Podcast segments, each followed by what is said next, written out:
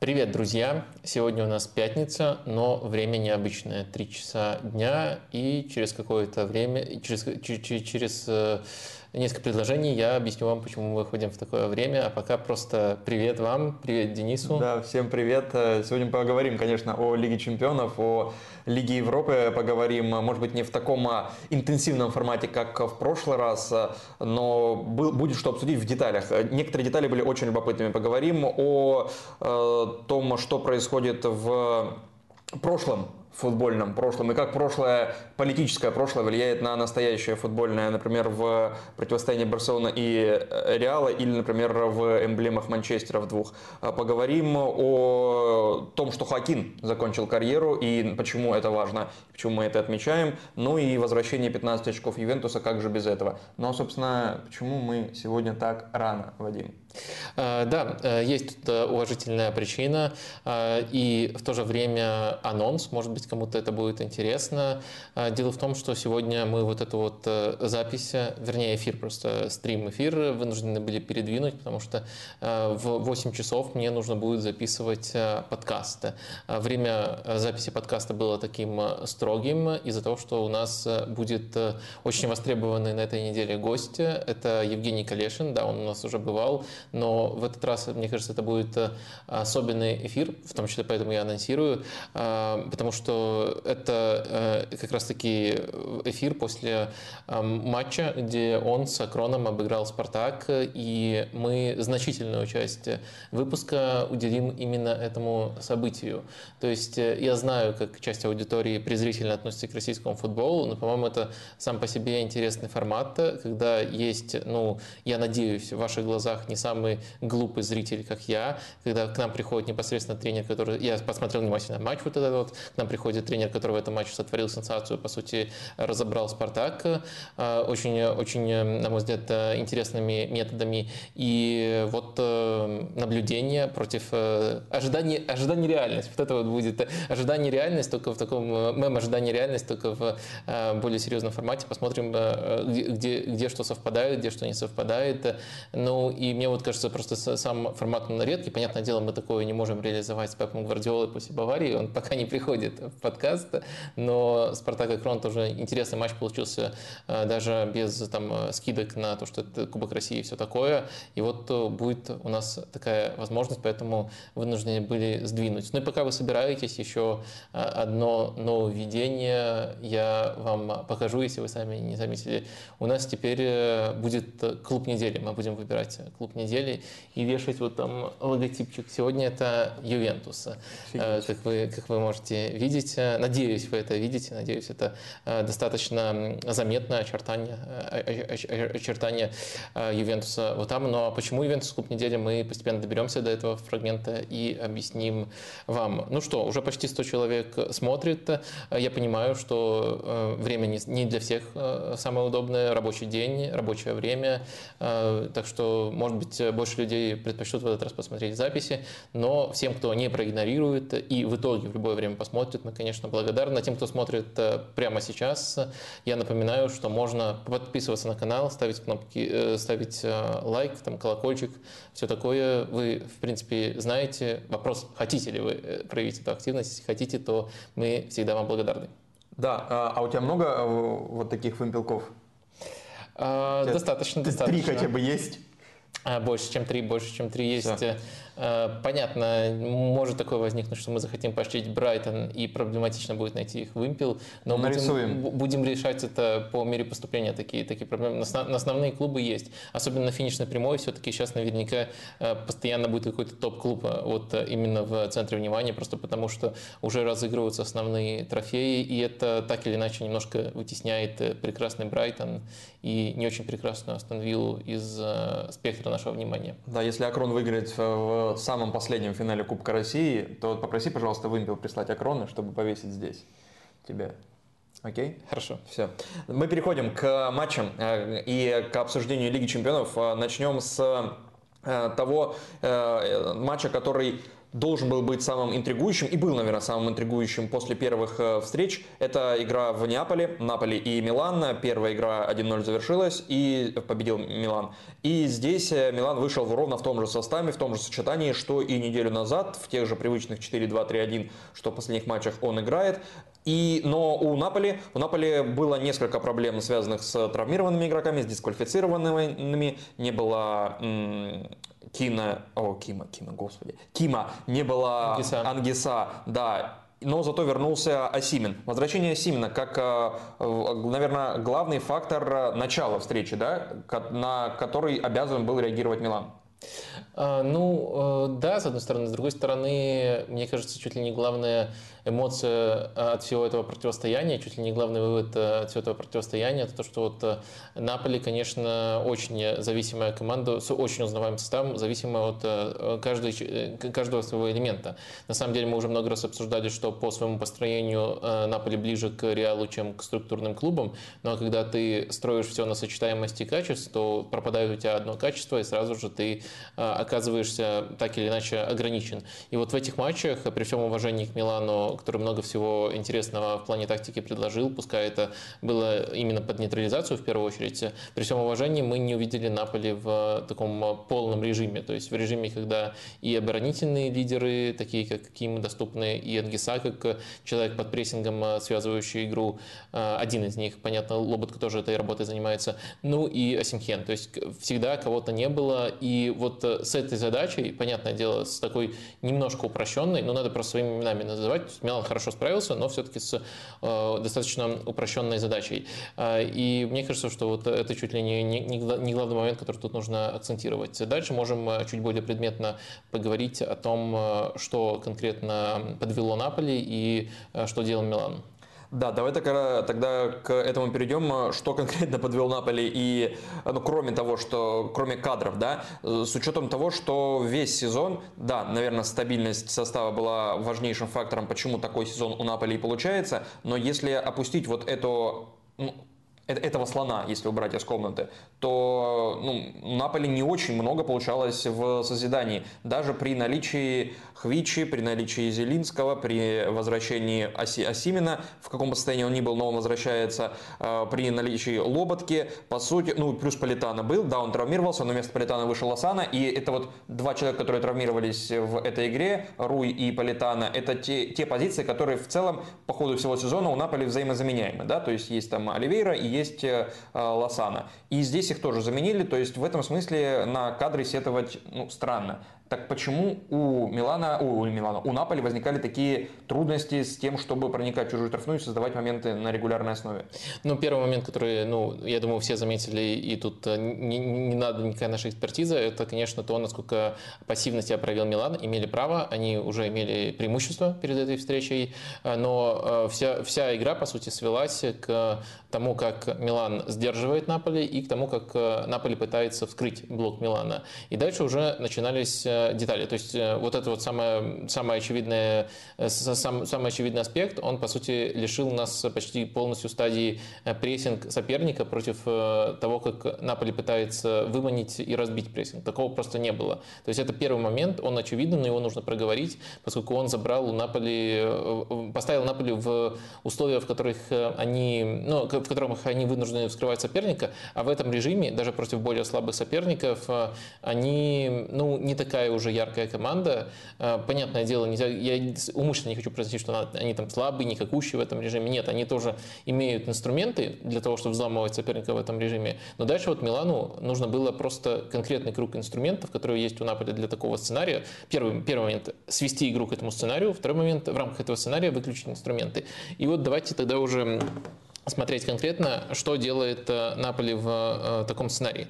Э, в таком сценарии Наполи, как правило, атакует через Хвичу и его последующую доставку мяча к Асимхену. Но Милан и того, и другого постоянно опекал с помощью двух футболистов. То есть против Асимхена чаще всего это было два центральных защитника Тамори и Кьер. Иногда, если Асимхен смещается, это тогда крайний защитник, допустим, Тео и э, Тамори против него играют, но всегда это два человека. И на самом деле то же самое э, мы наблюдали против э, Хвичи. На самом деле это скорее такой достаточно наивный план э, и не очень план, который жертвует, э, против, если отбросить контекст, что за команды играют, это достаточно наивный план, который редко, э, редко пробуют соперник, потому что он рушит твои оборонительные порядки, э, он не позволяет тебе поддерживать полноценную схему без мяча, и в то же время он оставляет много футболистов э, соперника свободными. То есть против Хичи тоже часто использовалась двойная опека. Это либо Браим и Калабрия, либо Крунич и Калабрия. Потому что Калабрия еще и один в один достаточно неплохо может сдерживать. В, в этом аспекте он достаточно силен. И что у Наполи в таком сценарии не получилось, на мой взгляд, два, две вот претензии, которые нужно предъявлять э, в том числе к Спалетти, э, ну или э, в целом к Наполи как команде, вы уже сами расставите лучшие акценты. Это первое, то, что когда Хвича отвлекает на себя столько внимания, Хвича и Симхен, но в первую очередь Хвича, потому что до Симхена еще не всегда мяч доходил. Как Наполи может этой свободой пользоваться?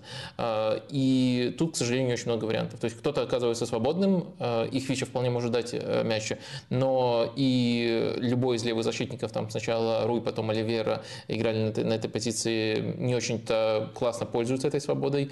Это немножко другого типажа защитники именно в стадии вот на своей половине поля под прессингом они играют нормально, а вот э, как, допустим, Робертсон или как там пиковый Марсело созидать, они, конечно же, не могут, и это все-таки в этом контексте, когда столько внимания может тянуть на одного игрока, а другие те ущерба не принесут, это уязвимости.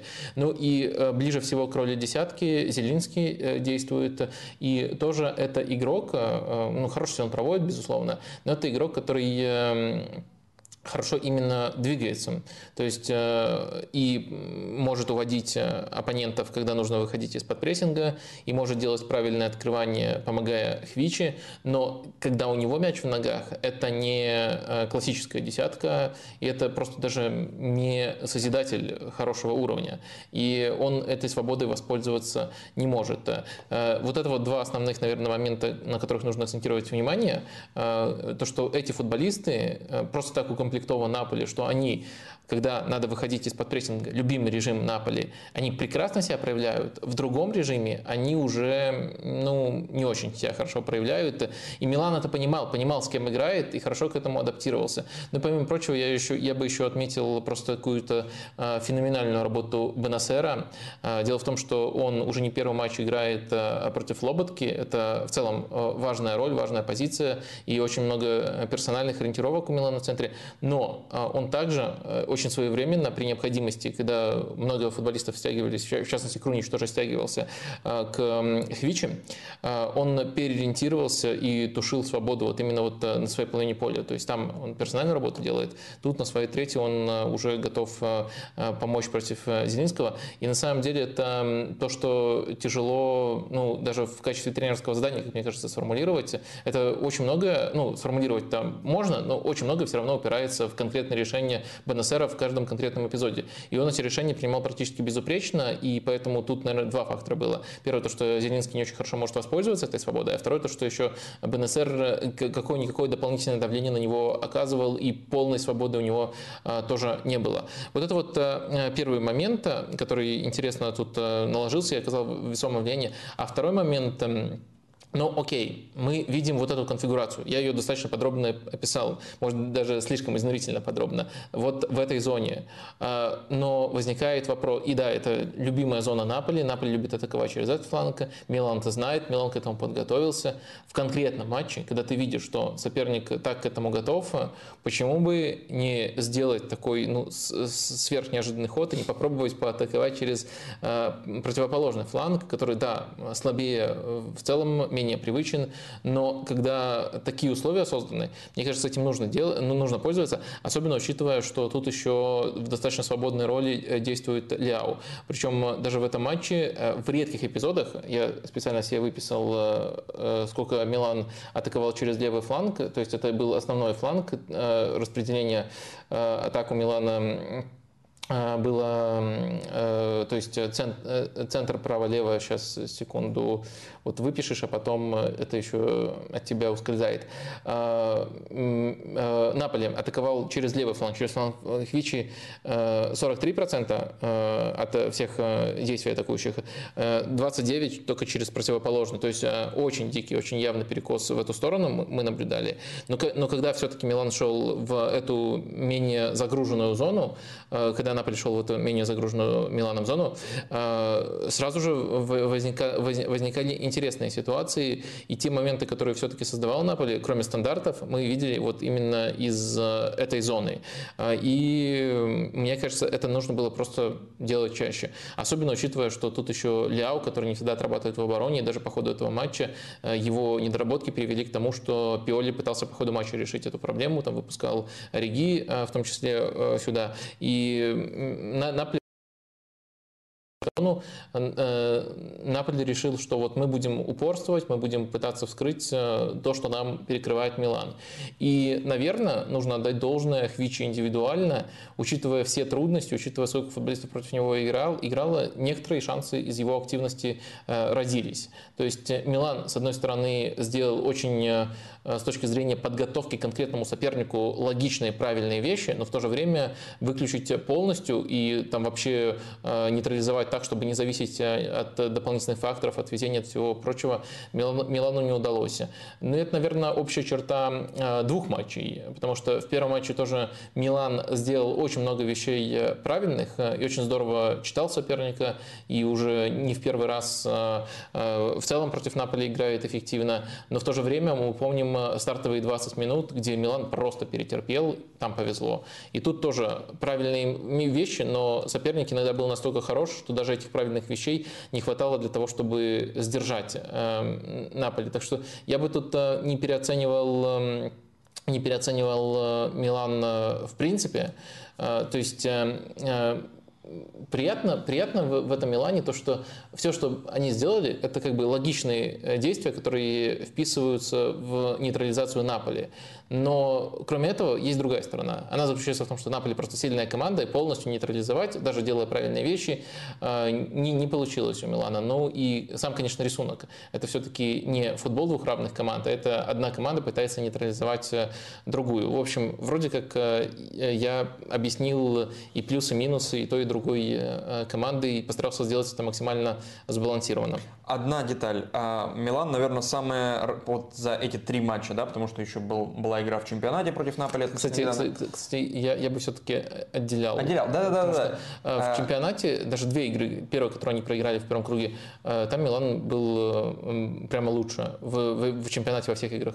В матчах Лиги чемпионов э, Милан в намного большей степени зависел от удачи и могло по-другому сложиться, на мой взгляд. Я к этому и вел. Эта игра, она из всех игр этого сезона Милана и Наполи со стороны, с точки зрения Милана, самая радикально оборонительная. И они совсем не претендовали на мяч, там в итоге у них ну, набралось там 20 чем-то процентов а, владения. И очень низко оборонялись, оборонялись, сдваивали фланги, там особенно в, против Вич, там Брейм Диас, как ты говоришь, приходил все время в помощь, либо опускался кто-то в тройку центральных из опорной зоны, там Тонали или Крунич. А, но вот с точки зрения ну, тех атак, которые были у Милана, а они так уж получалось, что были не менее острыми, ну, контратаки Милана. И вот распределение по флангам атакующим и расположение Ляо вот здесь, это то, это единственное, наверное, да, на что рассчитывал Пиоли с точки зрения атаки в этой конкретной игре. Потому что вот про распределение на флангах ты говорил, и у Милана оно ровно противоположное. Через этот фланг 45%, через правый там 23%, который был э, сугубо заточен на нейтрализацию Хвичи. Ну, я бы еще несколько аспектов... То есть это вариант вот э, такого Мбаппе в сборной Франции, да, оставляем здесь, и если что, он убежит. Э, отчасти, отчасти да, но я бы еще несколько аспектов э, отметил. На самом деле, если уже говорить о Милане, то мне показалось э, интересным то, как они разыгрывали мяч, потому что пенальти, который как раз-таки не был забит, это очень интересная схема розыгрыша от Милана, которую они несколько раз практиковали в этом матче. И мне кажется, об этом тоже можно на самом деле сказать. Они, они неплохо, на мой взгляд, подготовились к прессингу Наполи. И проблема была только в том, ну, просто сказал, что это единственное, что они рассчитывали, я вот пытаюсь объяснить, что не совсем да. единственное. Mm-hmm. Да, а, то есть а, проблема была в том, что из-за радикального рисунка матча, понятное дело, Милан э, не, почти не разыгрывал и разыгрывал редко, и особенно это было вот только на стартовом этапе. Но э, э, то, что они подготовили, это просто, почему я считаю это важно, потому что вот это показывает, насколько детально Пиоли прорабатывает каждую стадию, и когда вот он всегда пытается попасть, но и когда попадает, действительно это впечатляет, потому что э, тот вот розыгрыш, он был прямо хорошо заготовленным, э, и фишка там заключалась в том, что два центральных защитника выманивают, им помогают именно два опорника, при этом э, вингеров, там Хвичу и на тот момент Политана уводят крайние защитники в более высокие позиции, и в итоге Милан очень здорово вот через это сочетание растягивает прессинг Наполи из-за того, что вот за крайними защитниками уходят футболисты. Э, и в тот момент, когда они пытаются там переориентироваться, уже один из них на, на опорника, э, уже Наполи накрывает с опозданием на одно действие соперника. И так до конца атаки идет. В итоге вот примерно таким образом атака проходит, возвращается на другой фланг, и это в итоге приходит, при, приводит к пенальти. То есть эм, э, такая схема розыгрыша, когда все-таки Милан разыгрывал, она наблюдалась достаточно регулярно, и она прямо была хорошей, на мой взгляд, подготовкой к прессингу Наполи, к тому, как Наполи вообще обычно прессингует. Э, и это тоже я бы отметил, так что э, идеи были, но как бы радикальный рисунок этого матча, он все остальное немножко размыл. Э, в остальном, да, я согласен, в, таком, в классике Милан рассчитывал на контратаке через Ляо. Какие-то комплименты Ляо будут отдельно, нет? А, ну, Ляо это Ляо. Вот э, глубокая, Мощно. глубокая Мощно. аналитика. Дело в том, что он всегда такой. То есть э, всегда такой в том плане, что он, э, как, как, как ты любишь говорить, имба или кто?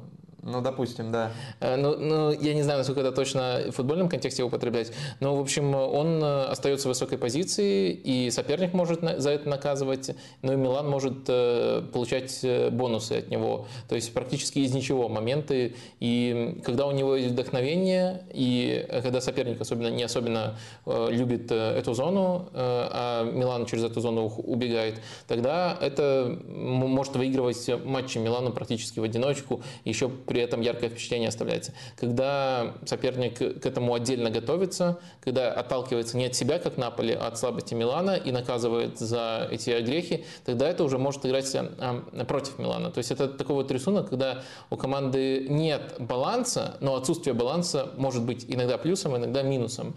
И Ляо, конечно, из игроков такой категории сейчас один из лучших э, в мире. Но все-таки из-за того, что он в принципе относится к этой категории, он всегда Э, скажем так, э, э, поляризует болельщиков, ему дают полярные оценки, то есть либо он ужасен, либо он гений. И в, в этом на самом деле что-то есть, поскольку либо из-за него проигрываются матчи, не просто вот он не, не, не выиграл этот матч для команды, а вот прямо из-за его зоны проигрываются матчи, либо из его зоны выигрываются матчи, и тогда уже абсолютно другие впечатления. А иногда в одном и том же матче мы наблюдаем проявление и того, и другого, и просто вопрос, а что перевесит?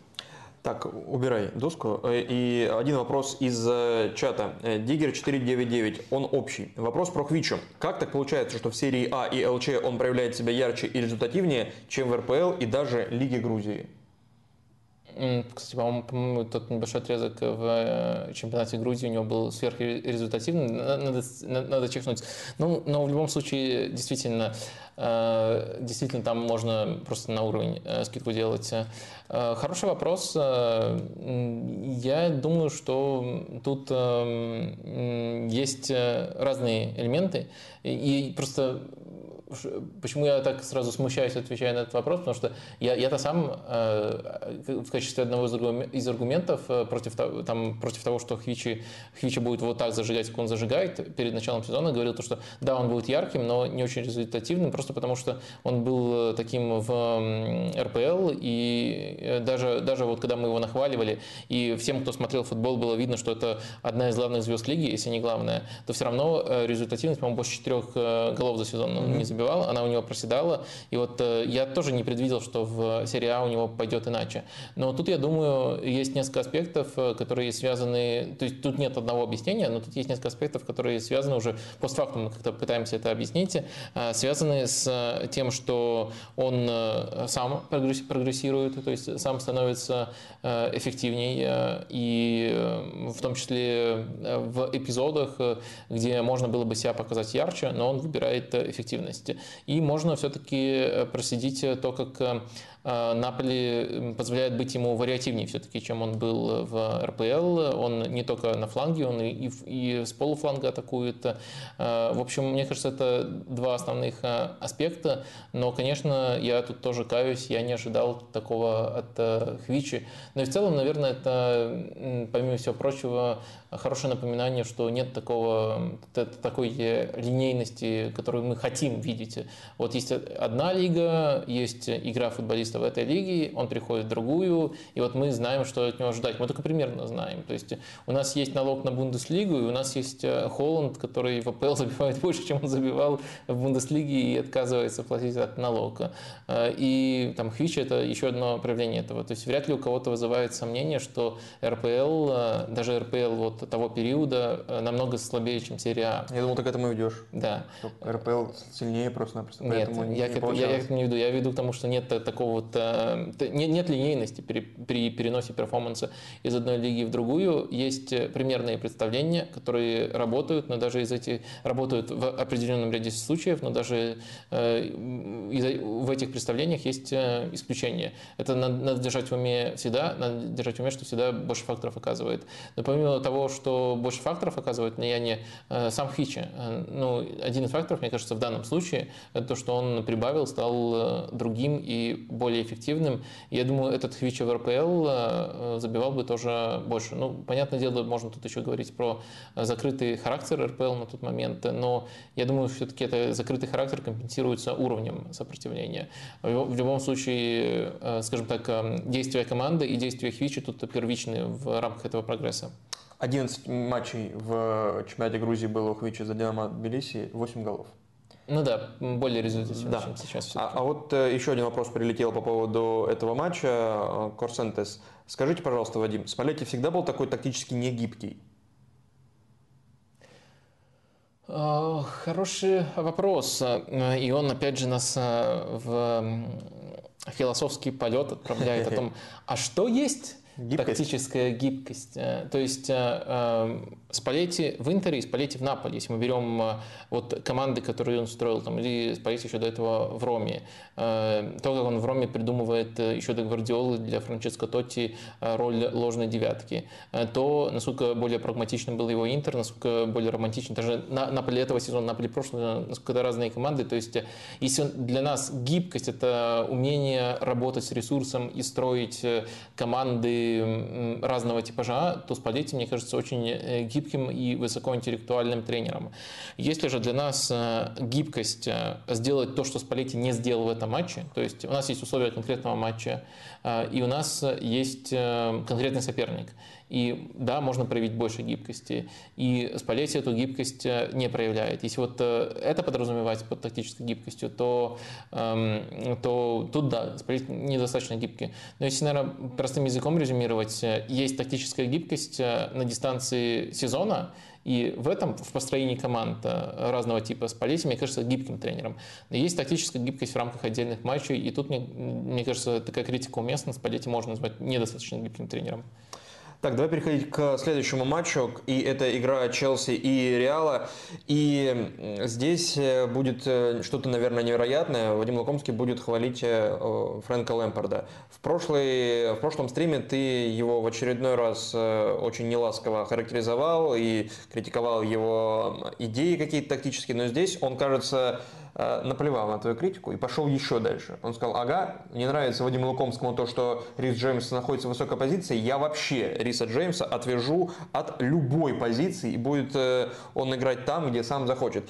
Я долго пытался понять, что вообще происходит, что с Рисом Джеймсом и по какой схеме играет, э, эм, в какой структуре играет Челси, потому что вот наполнение этой структуры и четыре номинальных, четыре центральных полузащитника меня смущали, потому что Тони выстраивались в схему с двумя опорниками Ковачем и Энса, и, или с тремя там и Галлахером, а Канте поднимался в двойку к э, Хаверцу, то Галлахер и Канте были на одной линии как э, атакующие полузащитники под Хаверцем. И вот э, то образовывались в квадрат в центре поля все четыре полузащитника. При этом э, в радикально высокой позиции находился Рис Джеймс относительно Марка Кукурельи. Для чего это было нужно? И насколько это была классная идея против Реала?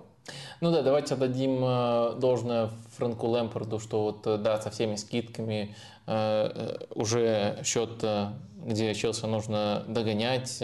Да, даже вот, это, вот этот прием работал не весь матч, но дадим должное, и да, у этого приема были явные уязвимости, а дадим должное, наконец-то доберемся до этого момента, дадим ему все-таки должное, то что он э, пытается искать неординарные вещи. И вот если выделять, э, э, составлять там список самых необычных тактических планов этого сезона, то Фрэнк Лэмпорт туда вполне может попасть. Действительно, такой ребус загадал, который может быть даже кого-то толкнет посмотреть этот матч, если вы вдруг э, не видели. Это действительно интересное именно тактическое зрелище. Наверное, первым таймом можно тут ограничиться, если вы вот по таким ракурсам хотите посмотреть.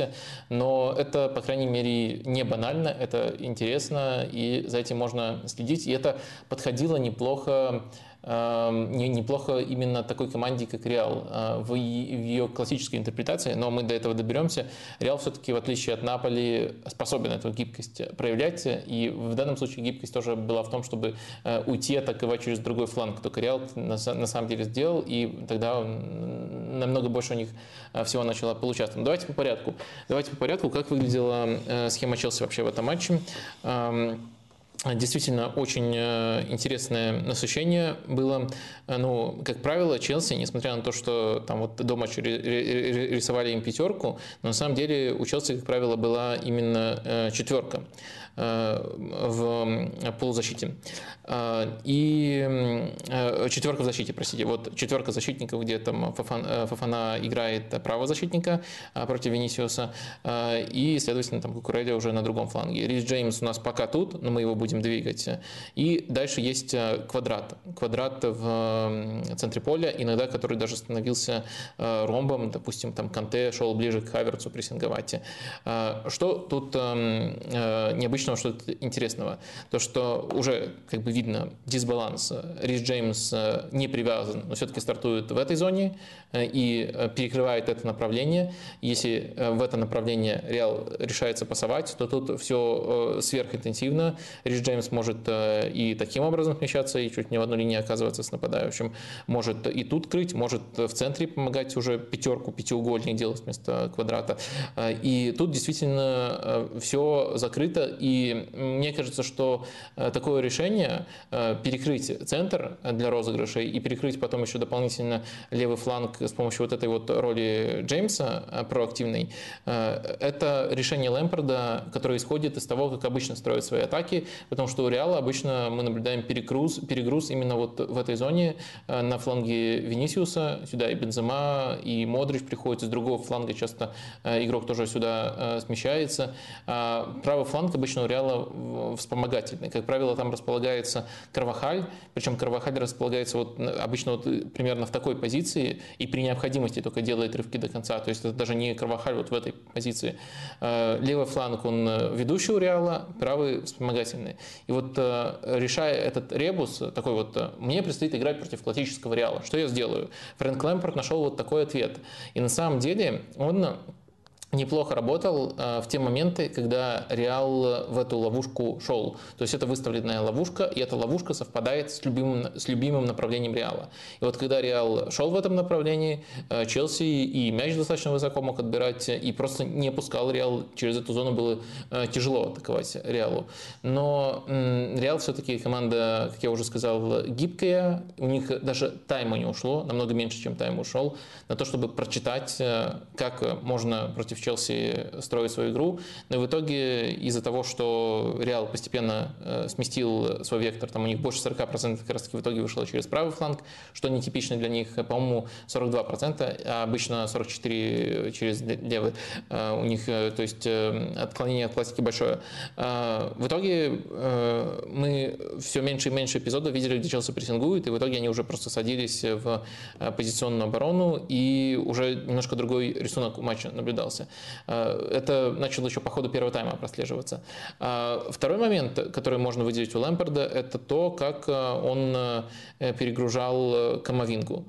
То есть, в прессинге? Да, нет, не в прессинге. Ну, за счет прессинга. Нет, не за счет своего прессинга, при атаках когда Челси а, атаковал. при атаках, Челси, Челси с мячом. Атак. Угу. Сюда сделал рывки Канте. Канте, э, и здесь был Рис Джеймс, и, как правило, из-за того, что Модрич располагался слишком близко к э, Энцо Фернандесу, как правило, они оказывались два в одного, приходилось разрываться, но плюс еще Венисиус часто, в, кстати, вот Венисиус тоже очень часто оказывается в высокой позиции, но Венисиус, его ключевое отличие от того, того же Ляо, ну, помимо того, что он просто во всем лучше, а, его ключевое отличие от Ляо в том, что он регулируемый игрок. Простите, точно, наверное, это точное описание, но немножко некорректное, непривычно так говорить про человека. Но, в общем, а, его тренер может попросить... Управляемый. Да, но он управляемый. И, и может тренер попросить его... А, стандартная роль у него такая, высокой позиции оставаться. Но если надо по ходу матча, Анчелоти просит, и Венисиус начинает отрабатывать ну, просто по полной программе. И на самом деле до того, как он стал э, человеком, который там набирает 20 плюс 20 за сезон, э, он э, очень активно пахал в обороне. И это вот именно от Анчелотти, чтобы увеличить его эффективность, исходил прием, чтобы пугать соперника в высокой позиции Венисиуса. Так что постепенно и Венисиус во втором тайме стал больше помогать, там, и потом поменял позицию Вальверда, но, но на каком-то этапе Лэмпорт вот этим приемом, приемчиком очень неплохо нагружал соперника, так что э, тут, с одной стороны, э, Лэмпорт э, круто подготовился, и то, что делал Челси в первом тайме, привело к моментам, и Челси мог хотя бы один гол забить, это уже возродило бы интригу. С другой стороны, тут надо все-таки э, понимать, что очень наивно было полагать, что Реал, возможно, самая читающая команда мира, читающая... Нация мира, да-да-да-да-да. Самая читающая вот... команда мира в том плане, что... Но у них даже в, в Ленинку нет э, абонемента, о чем ты говоришь? Да, э, в том плане, что они э, смотрят, как играет соперник, первые 20 минут, допустим, или даже меньше, и потом адаптируют свои действия было наивно полагать, что когда, когда ты, да, ты выключил основное направление, но ты задействовал тут столько сил, что э, другой фланг совсем открыт, другое направление совсем открыто, что Реал этим воспользуется. Но Реал постепенно этим воспользовался, и, конечно, претензия, при том, что вот мы похвалили Лэмпорда, претензия тут заключается в том, что, э, а, что а что дальше собирался Лэмпорд делать? Ну, это было очень предсказуемо, что постепенно Реал адаптируется.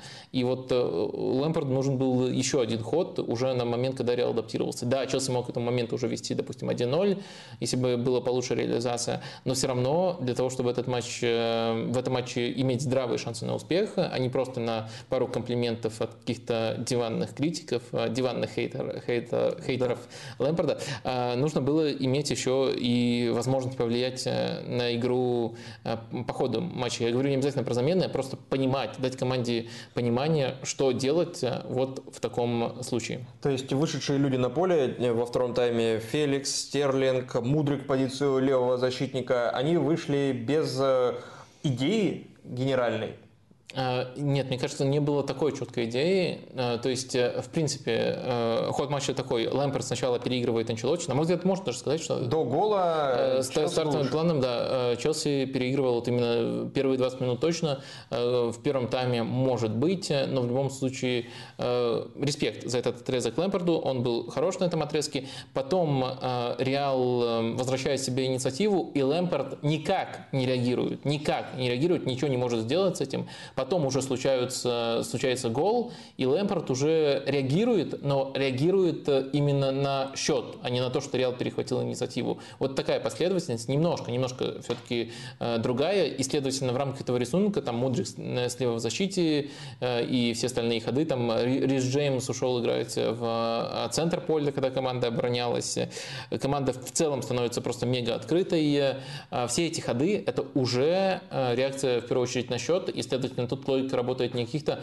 тонких тактических приемов, в какой зоне переиграть Реал, а просто бросить всех атакующих игроков, в которых ты веришь, которые у тебя есть, и это в том числе, да, приводило к тому, что Мудрику пришлось играть э, левого защитника, и в отрезок, который он был на поле, по-моему, он был лучшим на поле, играя левого защитника. Он был лучшим на поле с точки зрения и атаки, или только с точки зрения того, чтобы успеть назад э, за счет своей скорости и помочь в обороне? Э, ну, все-таки Челси преимущественно атаковал э, в то время, и да, и у Мудрика были несколько, несколько хороших открываний, и там шикарная обработка, когда он и Вальверда, и Карвахаля убрал, э, и несколько моментов, когда он индивидуально пытался решать. В обороне, да, он за счет скорости один раз вернулся и буквально там выручил, когда очень опасный выход был.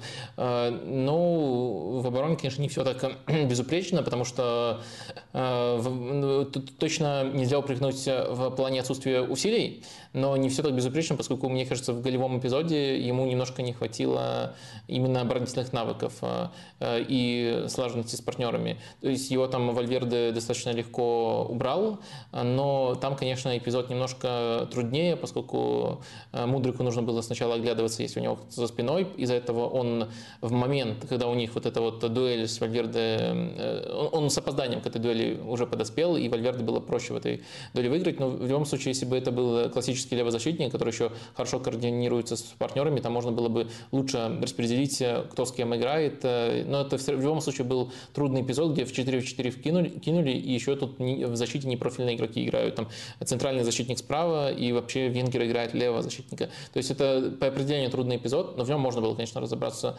лучше, но в то же время тут э, можно и некоторые индивидуальные претензии предъявить. В остальном, конечно, мне кажется, на, на, на этом фоне, на фоне вот такой, такой безыдейный, поскольку на, на, этот, на этом этапе идея Челси заключалась уже просто бросить всех, кто, кого можно в атаку и все. Э, на фоне такой безыдейной кризисной команды, которой нужно отыгрываться там с трех-четырех мячей, да, можно сказать, что он выглядел лучше остальных намного. Вот Ольга у тебя спрашивает в чате. «Э, Вадим, если дойдете до Интера или Реала, можно попросить сравнить Феде Вальверде и Бареллу по набору качеств, оценки полезности в конкретном клубе и универсальности относительно других клубов? смотри сравнение Леау и Винисиуса. Но Вальверде, мне кажется, более крутым. Вот я даже не знаю, в чем конкретно может быть э, Барелла лучше. Может быть, э, ну, во-первых, э, само сравнение, ну, в принципе, я от нашей аудитории иного не ожидаю, оно само по себе точное. У них разная схема, разные команды, но особенности игры, особенно когда они выходят в центре полузащиты, в тройке, вот угу. правый центральный полузащитник, а, а, они во многом схожи. То есть у них э, есть э, и большой объем, и некоторые э, похожие любимые смещения. То есть само сравнение, оно оправдано. То есть про многих футболистов, когда просят сравнить, это, как правило, больше там в заголовке их ставят вместе, и поэтому их нужно сравнивать. Вот Месси и Роналду, например, самое такое ультимативное сравнение, но они плохо сравнимы именно по футбольной роли. Вот Вальверде и Барелла, их можно сравнивать, у них достаточно похожие качества, достаточно похожую роль. Практически во всем, мне кажется, в том числе в плане универсальности, в плане ролей других, которые уже по ходу карьеры Вальверде освоил, он превосходит Бареллу. Наверное, если выделять, то, может быть, э, э, Барелла все-таки чуточку лучше э, играет в пас. И вариативней, и на разной дистанции, и просто чуть тоньше. Но важно понимать, что и у Феда это не какое-то там вопиющее слабое качество. Понятное дело, что в реале просто другие этим преимущественно занимаются. В Интере иногда Барелли приходится на себя брать эти, эти вещи, так что это может еще таким образом объясняться. Но в целом это два очень хороших футболиста вот такой роли, по сути двойной роли. Правый полузащитник и центральный полузащитник в одном флаконе, оба высокого уровня, но все-таки, мне кажется, Феде Вальверде более высокого уровня. Ну и, наверное, потому что мы еще не видели, и может никогда не увидим Бареллу в какой-то иной, в каком-то ином амплуа, в какой-то иной функции, потому что у Вальверде диапазон шире, он справа справа выходит в атаке, и в центре поля, естественно, и даже справа в обороне выходил. У Барелла, по сути, одна позиция пока. На а, ну, карьеры. просто никогда не увидим. Это сильное заявление. Мне кажется, невозможно, к- качество Барелла есть для многих. И потому что сложно проверить это сейчас. Да, для многих позиций. Но сейчас, да, сейчас э, это, это применимо как аргумент. Еще один общий вопрос о Реале Владимир Александров. Вадим, объясни, пожалуйста, зачем Реалу нужен Беллингем? Модрич и Кроос остаются как минимум на год. Себальоса тоже продлят. А также есть игроки в центр на долгие годы. Чуамени, Камавинга и Вальверде. Но, мне кажется, э, мне кажется, первое, то, что вот э, Модрич и Кроос остаются на год, это скорее, если мы рассматриваем долгосрочную перспективу, то, что Биллингем вообще может не каждое трансферное окно быть доступным, и, э, вероятно, его цена каждое трансферное окно все-таки пока еще будет э, повышаться, нет предпосылок к обратному. То, что Модрич и Кросс еще на год в реале, и на год это не, не, не выглядит, этот год действительно выглядит, скорее всего, последним. Мне кажется, это скорее аргумент в пользу того, что еще один сильный исполнитель на эти позиции нужен. Следовательно, у нас, э, у нас э, возникает сравнение с э, другими перечисленными но и тут э, кто у нас, получается, есть? У нас есть э, Чуамини, который, у которого сейчас спад, но в целом, мне кажется, это, конечно же, игрок уровня Реала, и в опорной зоне он э, важную работу будет проделывать. У нас есть Камовинга, и это игрок пока не сформировавшийся, без четкой роли, игрок, который на нескольких позициях может играть, и может быть даже ну, другая позиция, тоже на данный момент не самая укомплектованная для Реала, станет для него основной. Я говорю про позицию левого защитника, защитник, где он чаще и чаще себя проявляет. А, то есть эм, тут э, можно по-разному эту карту с Камовингой разыграть. А, и кого еще? Сибалиса? А, ну да, наверняка продлят. Да, э, я рад, что его продляют. Мне кажется, что в, в этом сезоне это прям пример того, как он за каждый свой, за каждый свой шансик э, цепляется практически максимально. И не, не, не всегда про него можно было сказать это, но тут он прямо этого заслуживает. А, но думаю, глобально, если вот э, вы руководитель Реала и сравниваете Бенгема и Сибайлиса, то и возраст, и уровень, э, скорее уровень таланта, э, скорее в пользу, не скорее, даже можно тут радикально сказать, точно в пользу Беллингема. Так что чисто количественно, мне кажется, это, это норм. И по уровню тоже, конечно же, Беллингем норм. Другой вопрос заключается в том, что что Реал, насколько мы видим из поведения Реала, и оно вполне логичное тут, э, э, хорошо понимает то, что практически невозможно заменить Кросса и Модрича, э, найдя новых Кросса и Модрича, только похуже или там помоложе. Таких игроков просто нету. Реал будет лепить принципиально новый центр поля. Может быть, более структурный, с более структурным тренером, может быть, с теми же ориентировками, но немножко иначе реализуя качество футболистов. Но они будут не заменять, а лепить новый центр поля. И дальше возникает вопрос, вопрос уже э, следующий. Э, э, сможет ли, смогут ли качество Бельгема сочетаться с теми, кто есть у Реала? Это уже более трудный вопрос. Но вот на том уровне, на котором вы сформулировали, то есть вот есть набор футболистов, и что делать среди них Беллингему? У меня на самом деле тут вопросов особых не возникает, особенно если мы говорим о перспективе нескольких сезонов, а не там один год. Вот тут тебе в комментариях пишут, что ты неправильно используешь термин имба, ну то потому что он типа изначально возник в компьютере. Потому что я его не знаю, и, да, ты, да, да. и ты мне его. Но, но ты, сказал. я не вижу проблем в том, чтобы интерпретировать термин э, применительно к другой сфере, так как э, это, это видит э, автор. Да, он же не применяет, Вадим не применяет же это к киберспорту, где имба это действительно персонаж, у которого нет слабых сторон по сути, и он разбалансирует не только свою команду, но и чужую, ну вообще всю игру. То есть он делает гораздо сильнее свою команду или себя, тебя делает как э, человек гораздо сильнее в э, конкретной э, там, карте или еще где-то а, относительно соперников. Вот в чем дело. Ну не ослабляя при этом. Вот, вот в этом и это оригинальное значение. Но это уже спор об универсалиях что было раньше. В принципе, если вот если оговорка про конкретную карту, то да, наше, наше значение не такое уж неправильное, потому что вот в конкретной карте там э, против такого Наполи, который туда не идет, а от Ляо получает, Ляо был имбой даже в этом э, значении. Э, если, если сказать, что Наполи это конкретная карта, то, наверное, эта аналогия работает. Окей. А, матч, в котором и вообще клуб, в котором в этом сезоне появилась имба, вот тут, наверное, он... Э, Слушай, а мы столько без опроса сидим, давай запустим... А, про... а есть кому голосовать? Есть кому О, голосовать. Да, собрались.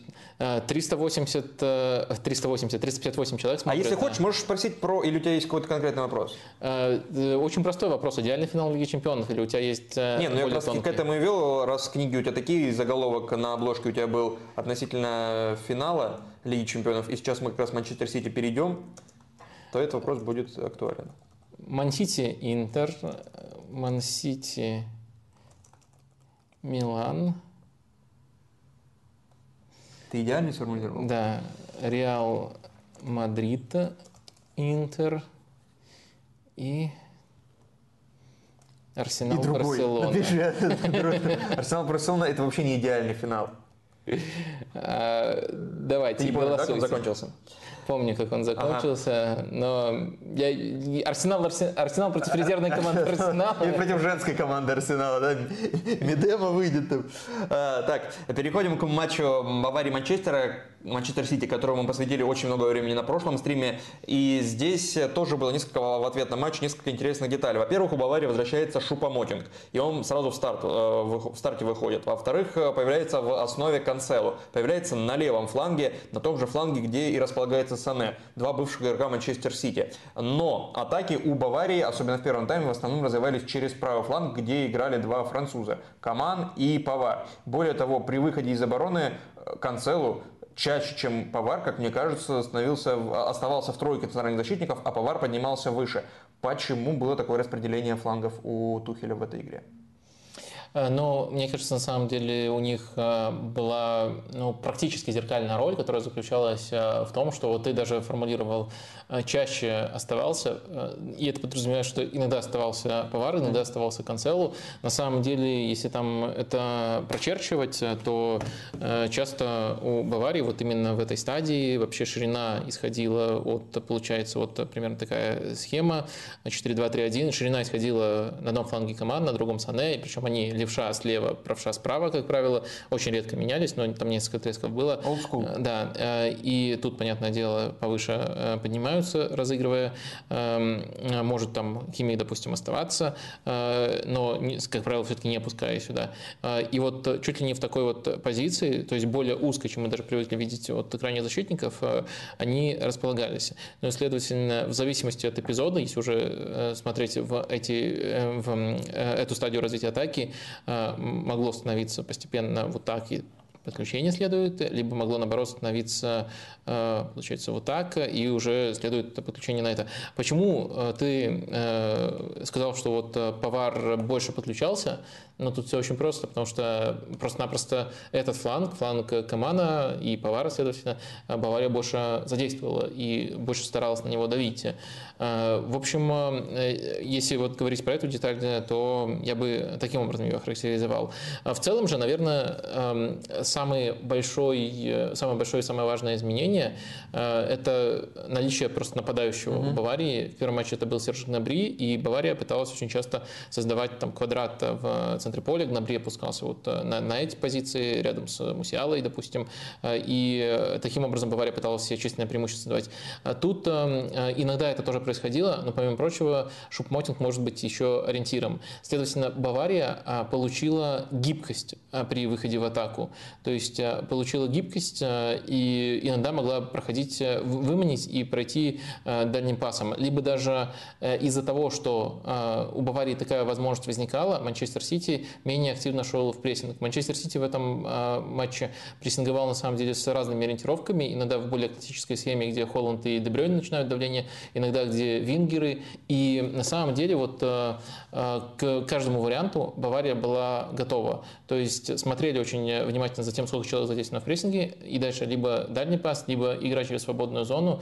И вот то, как Бавария стала вариативнее в своих розыгрышах, э, мне кажется, возможно, вот главный аспект этого матча.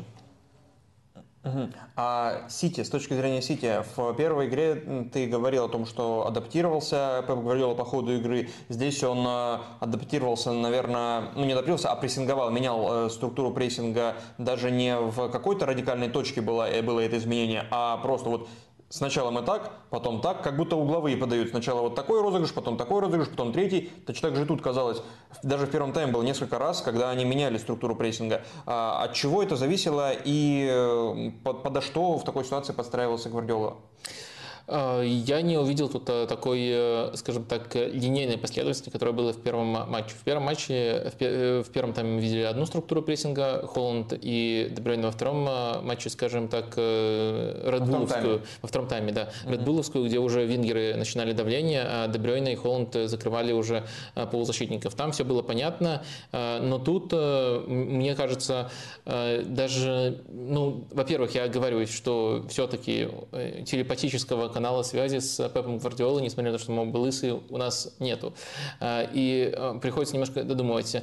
Мне кажется, когда вот нет э, такой последовательности, то это иногда еще сводится к тому, как э, игроки разбираются между собой на поле. То есть глобально по сезону у Сити есть э, несколько структур прессинга. И вот они смотрят, что Бавария к этому готова. Они пытаются иначе. Это тоже не получается. Бавария к этому тоже готова. И мне кажется, в, в этой стадии просто Манчестер Сити, Манчестер Сити не очень здорово себя проявлял и, наверное, в итоге вынужден был чуточку глубже того, как они привыкли э, действовать, именно потому что э, в данном контексте Бавария была действительно хорошо готова к э, любому действию Манчестер Сити в прессинге. Если в целом на рисунок этого матча посмотреть, то у Сити, наверное, был еще более осторожный стиль в этой игре, еще более контратакующий, что ли. И ну, очень простой вопрос. Бавария не заслуживала такого что она получила в итоге. Ну, то есть так мало забить условно, потому что моментов у нее было, ну, ой, как много. Ну, этот э, матч, мне кажется, идеально вписывается. Вот редко у меня бывают такие точные прогнозы. Вообще там э, я уже выучил наизусть эту отмазку, ну, по крайней мере, э, я в нее искренне верю. Настолько выучил наизусть, что искренне верю, что там, футбол, спорт низкой результативности, если учитываете это, постоянно, но вот редко у меня бывают такие, э, такое полное попадание в рисунок матча, как когда я писал небольшое превью для кинопоиска, и вот по этому матчу объяснял, э, что вот э, матч, план Баварии на первый, на первый там, ну, я сам сейчас удивляюсь, может, с Тухелем у меня есть телепатическая связь, сколько попаданий было. План Баварии на первый матч был не так плохо, кажется, и счета. Такого в том матче Бавария не заслуживала, может, поражение заслуживала, но не с таким счетом. Следовательно, Тухелю нужно не очень много преобразовывать, нужно скорее только сыграть с чистым нападающим. Я прямо так и написал там, это все можно перепроверить говорите. Э, и Тухель действительно выходит играть чистым нападающим, становится больше вариантов, но глобально это все тот же футбол. И дальше, опять же, в, том же, в той, в той же заметке я написал, что э, это ну, откроет матч в обе стороны, и Бавария, э, я, я верю в то, что Бавария может создать достаточно моментов для трех голов, но не верю, что она при этом не пропустит. И дальше упомянул э, еще конкретно из-за того, что у Сити есть э, Холланд э, и Дебрёйне. Дебрёйне как связующее звено в контратаках, и Холланд как человек, который открывается за спину. Но вот все эти вещи расписал, и поверьте, я так хвастаюсь сейчас только потому, что я очень редко так, там, пальцем, пальцем в небо счет угадать, это можно. Но вот так каждую деталь угадать редко у меня получается. Мне кажется, сори за тут немножко высокомерный тон, мне кажется, все именно именно так и получилось. То есть Бавария в этом матче, конечно, заслуживала хотя бы там 2-1 или 3-1, но с таким планом и с такими водными данными, когда 3-0 уже остаешь,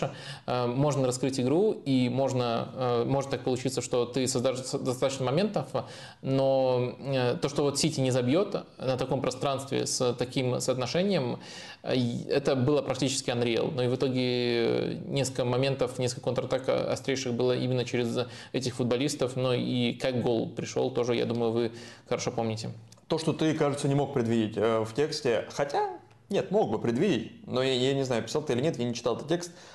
Как оценить вообще в этом двухматчевом противостоянии выступление у Памикано. Потому что и в первой игре, и в этой, помимо огромного влияния в первой стадии атаки, в розыгрыше мяча, и даже в этом матче, я сейчас посмотрел, 95% точность передач, и количество касаний больше, чем любого другого футболиста на поле, при этом и длинные передачи тоже почти все точные у, у Памикано.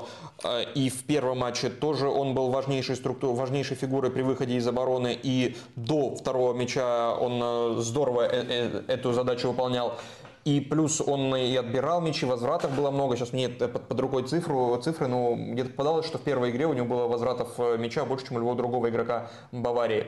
А, и при этом при этом, ну, как минимум, ну, две с половиной результативные ошибки. То есть в первом матче, когда его запрессинговали, и после этого было еще несколько моментов, которые к голу не привели, но похожие после прессинга Сити. И во втором матче, когда он, э, когда он зарабатывает на нем, на, на нем пенальти, но он прячет вроде руки, а потом зачем-то достает руку, непонятно. Но это можно, наверное, учесть как какую-то ошибку, которая могла привести к голу, но не привела из-за того, что Холланд не забил пенальти. И где-то, ну, такие пол ошибки, ну, это прям пол-пол ошибки, не больше. Когда он подскользнулся и, собственно, Сити забил в итоге. Но я, я говорю, да, это поня- понятно ухмылка, потому что ну, это сложно такое прогнозировать. А, но в целом, как... Не, просто пол ошибки, я скорее с этого. Ну, пол ошибки, ну, конечно. На, пол шишечки пустил Холланда в свою штрафную. Ну, конечно, ну, он, по сути, Холланд даже его не обыгрывал. Он просто ждал, когда человек упадет. И все. Это не та ситуация, когда Месси обыгрывал Боатенга когда можем сказать, а, вот ошибся, он плохо отоборонялся. Тут он просто бежал, подскользнулся, упал. А, так вот, как оценить в целом выступление Пенкано в этом четвертьфинале? Ну, постараться посмотреть его внимательно и вот примерно так, как ты посмотрел, потому что ты выделил плюсы и минусы, и дальше держать в уме, что ну, это вот это, это, такой человек, такой Упамекано, потому что часто бывает э, в таких случаях, когда э, в двух там, самых ярких или там из числа самых ярких матчей э, игрок приводит, я говорю, ребята, чемпионата, ну, посмотрите, пожалуйста, ну или не делайте радикальных выводов, посмотрите, он на самом деле на дистанции чемпионата э, играет э, совершенно по-другому. А у, Памикано он э, действительно таков, он просто таков. Он защитник чуть ли не с идеальными качествами, который может и скоростные дуэли Умбапе, и Холланда выигрывать, и в том числе из-за этого его иногда даже специально используют как, как человека, который может более трудную задачу выполнить, по крайней мере, по качествам, которые у него есть. И с мячом он тоже тоже может очень здорово и на наведение продвигать, э, и через э, передачи нестандартные. То есть у него все есть, и по набору качеств это может быть один из лучших защитников мира, как бы это странно не звучало, но э, по его уровню и по его игре он, конечно же, таким не является. Он является тем, кем мы его вот увидели в этом матче. Может быть, тут слишком радикально было в этих матчах, слишком радикально, возможно, было, но на самом деле вот у него очень часто вот идеальный набор качеств сочетается с а, косяками, которые настолько, настолько странные, настолько странные, что в первую очередь э, их хочется списывать на нехватку концентрации, но это его проблема системная. То есть если бы, это, если бы он э, так э, ошибался раз в год, то это правда было бы нехватка концентрации, в остальном можно было говорить. А у него это кажется, ну то есть э, в чем вот вообще разница между технической и тактической ошибкой? Техническая это от нее никто не застрахован и с разной периодичностью может с каждым практически с каждым случиться, и тренер наверняка больших выводов по ней не делает. Тактическая ошибка это то, что вот просто неправильно понимает э, регулярно там требования, либо эпизод игрок, и тогда тренеру можно действовать и даже в запас его усаживать. У него э, технические ошибки, по идее, они не должны так часто повторяться, поскольку э, в, в, в, целом, э, в целом у него эти качества присутствуют. Э, но у него эти вот э, потери концентрации настолько частые, что даже нельзя его оправдать, что он обычно не такой. Он правда такой, но такой, скажем так, в обе стороны. И есть у него и качества, которые ты хорошие назвал, и качества, которые плохие. Конечно, в, в, этом, в, в этом противостоянии плохое очень сильно перевесило, и лимит вот этих потерь концентрации он исчерпал там на 2-3 месяца вперед, э, как минимум. При этом мы-то знаем, что он за эти 2-3 месяца еще там, результативных либо нерезультативных ошибок э, допустит много. В итоге, в итоге такой вот парадокс выходит. Защитник, который мог бы быть э, лучшим в мире, ну, я понимаю, как это сейчас звучит, но по набору качеств мог бы, он умеет практически все. В итоге не из-за каких-то недостатков своих проваливается, а вот из-за этих потерь концентрации, но раз это повторяется так часто, часто, то это системная проблема, и надо к этому относиться как к системной проблеме. Ну вот как-то так. Вообще упомекано это грамматические наречия в русском языке. И вот если спрашивать, как сыграл футболист в этом матче, хорошо, плохо, уверенно, стабильно, эффектно, упомекано. Как сыграл? Упомекано. Хорошо. Хорошо, но Не, были, но нет. есть нюанс, да. Хорошо, но, но самый ты- важный ты- момент ты- не подскользнулся. Ты не понял. Э, Хорошо, это не про игру в кино, а про А, хорошо, э, качество, да, твое, да. твое предложение, про, про- про твою формулировку. Я имел в виду вот это хорошо, а не то, что Хорошо. Сыграл. Слава Бурлак спрашивает тебя, вы за какой вариант? Перерыв между матчами плей-офф ЛЧ а в 1-8 три недели или 1-4, когда была одна неделя? Что справедливее и интереснее? А три недели было между 1 и 8? Между матчами? Я уже забыл. По-моему, Ну да, да. Ну допустим, ну сейчас вот... две недели Да, было. ну хорошо, сейчас тоже... Ну, ясно, больше или меньше.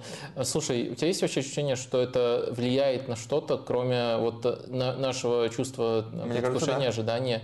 Э, Мне кажется, влияет. И это даже вот по этой, ну если не Лиги Чемпионов, то как минимум Лиги Европы это прослеживается, когда Лиги конференции тоже, когда э, вот матч, который между этими, этим противостоянием в плей-офф э, Еврокубка в домашних чемпионатах, он э, как будто менее приоритетным становится. И там выходят э, запасные резервные футболисты. У Милана, например, сейчас выходили, у Ио Наполи выходили сейчас. А если бы э, шаг был больше между этими матчами, то было бы очень странно ра- вот в такую, на такую долгую дистанцию планировать э, и распределять э, нагрузку своих футболистов основных. Сейчас проще, и поэтому это важный фактор, то, что через неделю матч, а не Э, через две Смотри, э, контраргумент. Таком случае мы сейчас просто находимся на другой стадии сезона, когда у команд, командам проще расставлять свои приоритеты. И если там речь, например, про Манчестер Сити, они не могут вы- вы- выступить, вы- вы- выпустить резервный состав, поскольку им нужно сражаться за, за... Да, но тем не менее Уолкер вышел в матче чемпионата. Какой ужас! Нет, подожди, это распределение. Пожалейте! Это распределение нагрузки. Подожди, ты сам сказал Пожалейте Манчестер Сити, ты сам бедолаг. сказал Манчестер Сити, не я. Ты сам зачем-то начал приводить пример, самый, как мне кажется, неуместный пример, потому что есть другие команды, у которых гораздо короче скамейка. Но ты выбрал Манчестер Сити, я тебе говорю, Нет, что ты- в последнем матче ты- даже, не, не. даже Гвардиола перераспределяет нагрузку. Нет, э, ты сказал, что Наполи и Милан, что действительно так, могут полностью резервные составы выпускать, просто потому что они хорошо расставили уже приоритеты. У Наполи особенно это хорошо видно. Интер тоже, Э, да. Ну, Манчестер Сити так не может сделать. Э, И они распределяют не потому, на мой взгляд, не потому что, э, не потому что вот э, лак одна неделя либо две недели, а потому что сейчас уже апрель, тогда был февраль и март, другая стадия сезона, другая определенность по поводу того, Так. за какие турниры ты борешься, другая стадия Лиги Чемпионов или там другого Евро- Еврокубка, в конце концов. А Мне кажется, это тоже э, влияет. Но в любом случае, э, мне кажется, что на содержание э, самих матчей и тем более там на, на то, что можно назвать зрительским интересом, это не особенно таки влияет. э, На качество футбола тоже не особенно таки влияет. Э, Так что мне кажется, это не такой принципиальный вопрос, чтобы о нем очень э, долго спорить. Ну, то есть я могу теперь с тобой согласиться, что определенное влияние есть, но оно настолько неконтролируемое и непредсказуемое, и мы вот не знаем, какой матч будет лучше, качественнее, какая, вывеска получится более содержательной с одной недели или с двумя неделями лага. Вот мне кажется, это из-за из этого не, не стоит таких обсуждений. Мне больше нравится, вот когда одна и та же стадия в течение недели проходит. И опять же, я не знаю, Милану Интеру ничего не нужно в чемпионате Италии. Ты говоришь, что Сити борется за чемпионство, и поэтому они не могут на этой стадии сезона э, там э, жертвовать условно чемпионатом и там выпускать резервный состав. А Милан Интер могут. Нет, я, я говорю, то, что не то, что ничего не нужно. Э, Есть возможность расставить приоритеты. Это и близость полуфинала, и понимание своего положения в да, но в чемпионате. чемпионате у Милана Интера положение очень неясное. Очень неясно, но все равно это, это, это чемпионат. дает возможность расставить приоритеты, и это было тяжелее делать э, два месяца назад. Так, тут э, еще один вопрос про Упамекано, э, и задает его э, Шамдин Кокоев. Не кажется ли, что Упамекано очень хорошо подошел бы на позиции опорника? У него отличные пасы и видение поля, при этом он высокий при верховых единоборствах в центре поля. А привозы Дайо не имели бы таких, э, такие серьезные последствия для команды, дабы его страховали сзади. Дабы. Ну, Если коротко, нет. Блестящий, Вадим, блестящий. Давай тогда к след... Не будешь расшифровать, нет? Просто Ну, я уже э, про других отвечал таким образом на этот вопрос, но если коротко, то люди немножко, на мой взгляд, путают э, игру э, в, в пас в центре защиты и игру в пас э, в опорной зоне. Угу. И вот если вам нужно, пример... Как и Гвардиола путает.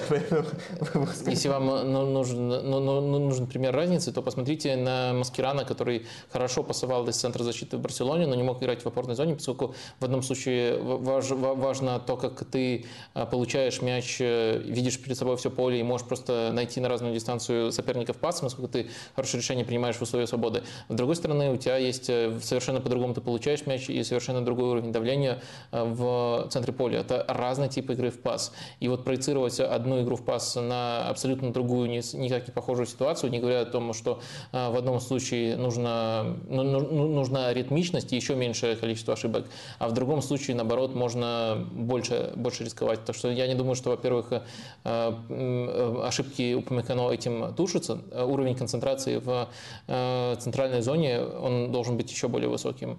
И игра в пас абсолютно другая. Ну, миллион, миллионный раз спасибо тебе, спасибо пользователю.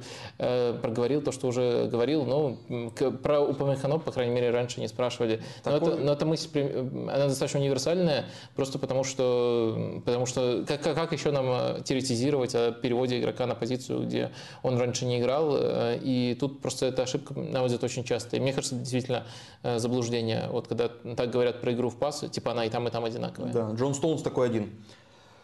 Я, кстати, после матча Баварии и Сити понял, что у, для Динамо есть идеальный тренер. По крайней мере, для пресс-конференции Динамо. Московского, конечно. А, а немец, с, наверняка Бувач знаком с Тухелем. Потому что Тухель после матча жаловался на судьи и качество полей. Это же не тренер для российской премьер-лиги. Идеальный. Идеальный тренер для российской премьер-лиги. Для пресс-конференции. Может быть, тренировать его не получится. Даже у Хвичи не получалось забивать. Чего уж про Тухеля говорить. Тем более ничего не выйдет. Но выходить во флеше и говорить, что судья Иванов, там, судья и такой, судья секой, и поле не готово. А ну, сказал, искусственное что... поле, короткое поле, ширина не та, все дела. сказал, что журналисты У нас клоуны. в Ростове лучше. М? Не сказал, что журналисты клоуны. Не, не успел. Не успел, не успел. Да? Ну, еще будет все, еще будет. Так, переходим к четвертому матчу Интера и Бенфики. А, и, наверное, Сейчас посмотрим, насколько мы здесь задержимся. Будет, будет, будет забавно, если какой-нибудь вопрос задаст э, Тухелю э, девушка Нагитсмана, которая журналистка в Бильде, а Тухель скажет, журналисты клоуны. Да, да, да. Так вот, матч Интера и Бенфики, который э, вы, кто смотрел нас на прошлом стриме, из э, трех матчей определили самым интригующим и самым живо, самой живой интригой, но кажется, что он получился самым скудным, по крайней мере, по наполнению своему. А, один Ох уж эти 3-3, ненавижу, когда играют 3-3. Смотри, 3-3. Фигня какая-то. 1,88 по ожидаемым голам на две команды. При этом 6 голов забито. И вот тебе эти 3-3.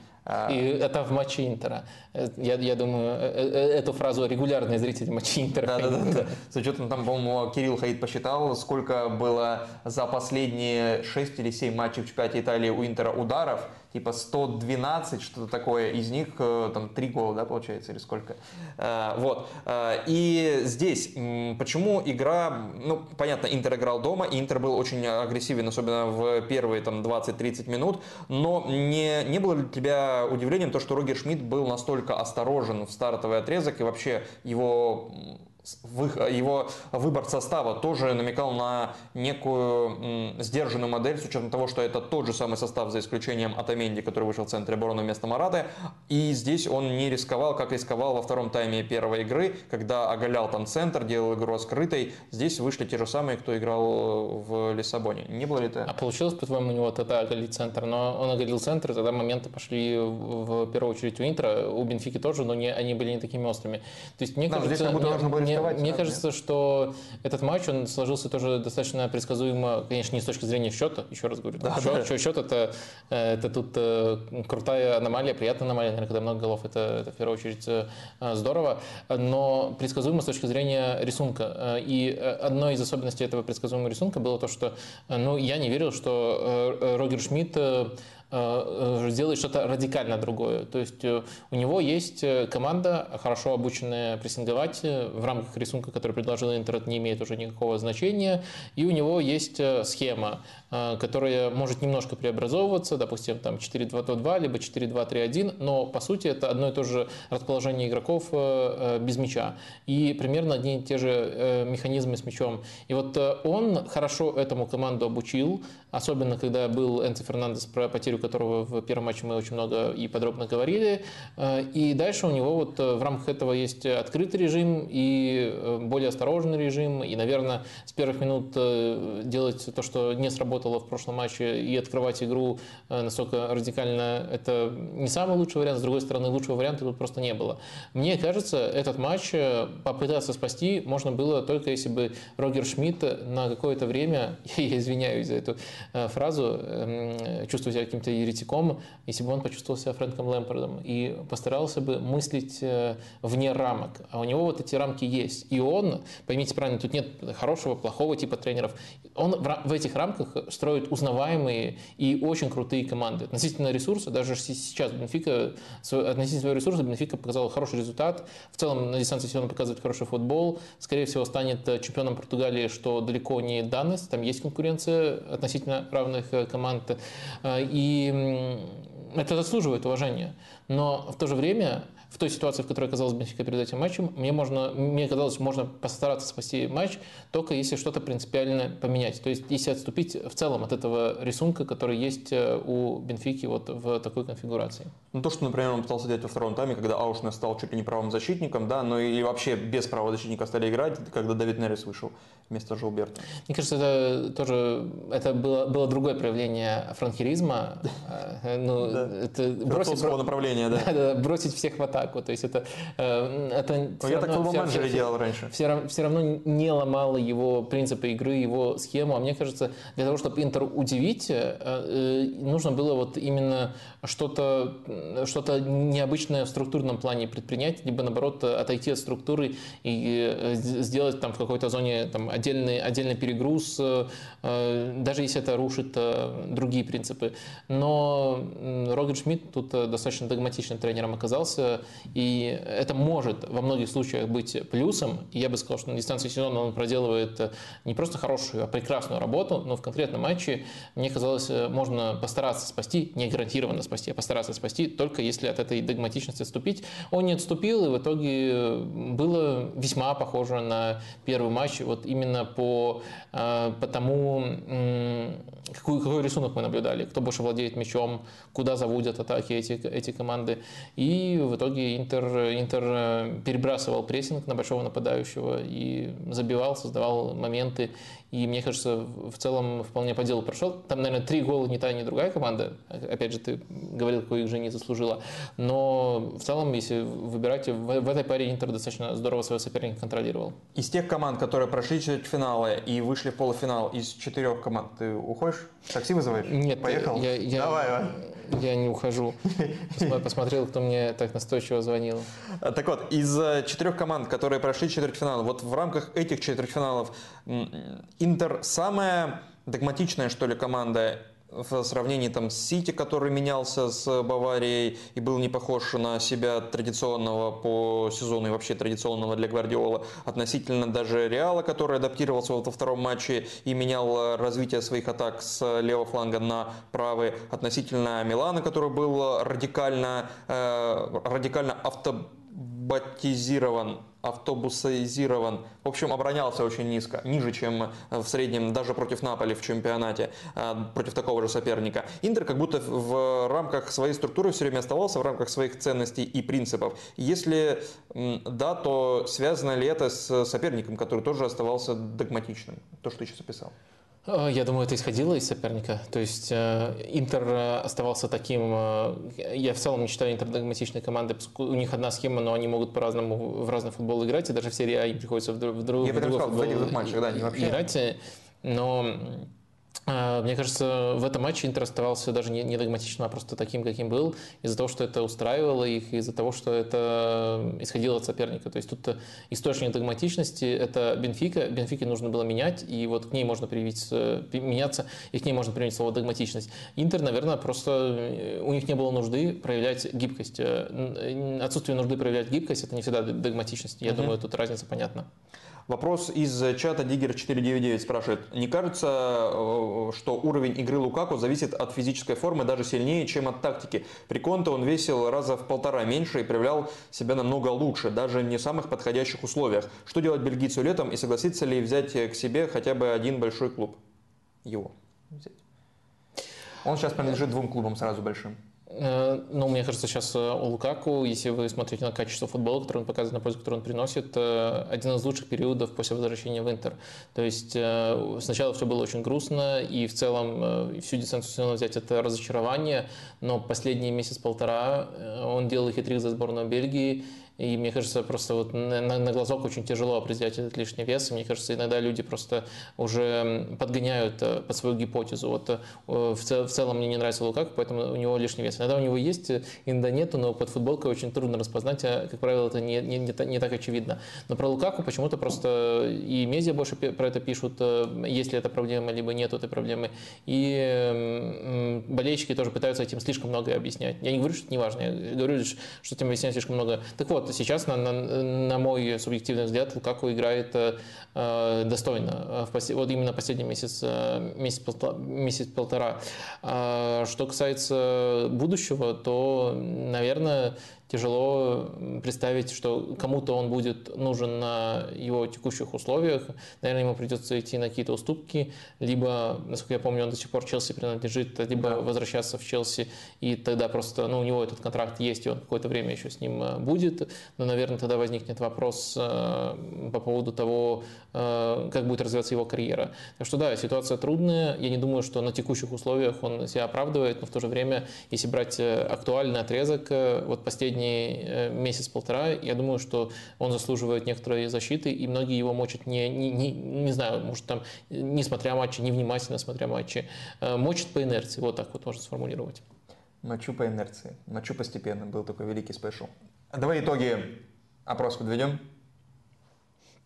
Давай. Ты сам какой финал хотел бы видеть из тех, что возможны в этом году, а не вообще?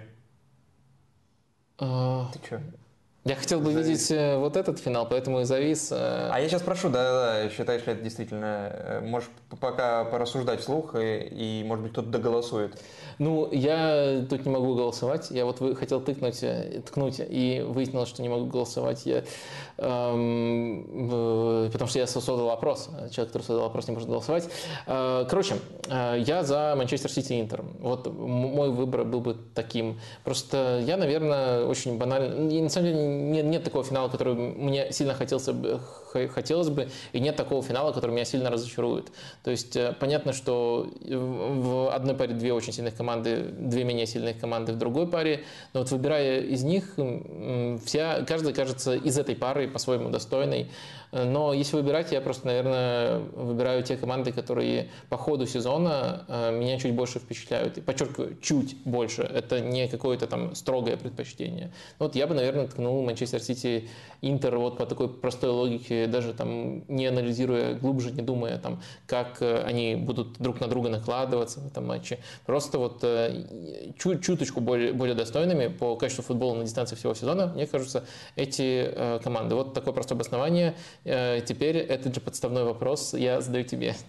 Но я хотел бы ответить точно так же, но раз ты выбрал первым, тогда давай я прям радикально скажу иначе, потому что ну, Сити заслужил, Гвардиола заслужил финал еще один, Интер э, заслужил, вот мне, мне нравится Инзаги, то, что вот и вообще путь тренерский Инзаги мне тоже нравится, то есть он постепенный, поступательный, поступательный, финал Лиги Чемпионов был бы прекрасным, э, прекрасным бонусом в этой карьере, не обязательно победный финал, просто как финал, как достижение. Я должен поменять, Но это здесь... же был такой красивый ответ, не надо было бы Вот, конечно, Реал Милан, конечно, идеальный финал. Нет, Манчестер Сити Милан. Лысый шарлатаны, дерби лысый шарлатаны, это же просто, это, это для меня создан этот вариант. Давай я скажу Реал Милан, потому что это классика, это прям супер, э, Анчелотти супер ностальгия. Во-первых, Анчелотти против Милана, во-вторых, это две самые титулованные команды в истории Лиги Чемпионов и в истории Кубка Чемпионов тоже. Никто больше, чем Реал Милан не выигрывал. Э, Ну и, опять же, человек, который ну, просто штампует победы в Лиге Чемпионов против э, Пиоли, которого даже когда он в Ферентине тренировал, тогда даже не думали, что он может на что-то претендовать больше. Он стал чемпионом с Миланом, и если он выйдет в финал Лиги Чемпионов, то это, ну, это прекрасная история андердога, который добился того, где он, в принципе, ну, не должен был по изначальным данным оказаться, но в итоге он оказался и оказался не случайно абсолютно, оказался благодаря своим, своим э, стараниям, своему таланту в том числе, который развился и, потом поднялся до этого уровня. Грэм Поттер сможет рассказывать, что на дистанции двух последних или трех, наверное, последних сезонов он обыгрывал двух финалистов Лиги Чемпионов. Опять же, хотя бы, хотя, хотя бы ради этого, хотя бы ради этого. Ну и Леау Винисиус, крутое противостояние. Жиру Эм, крутое противостояние. Вообще, блин. Да, мы высказали сами, но не подвели итоги. Да. Э, Закрываем опрос и подводим эти самые итоги. В итоге у нас побеждает э, Реал, Мадрид, Милан. Все тоже О, хотят эту вывеску. остальные- На втором месте Манчестер Сити, Милан. Я думаю, это уже просто говорит о том, что много болельщиков Милана.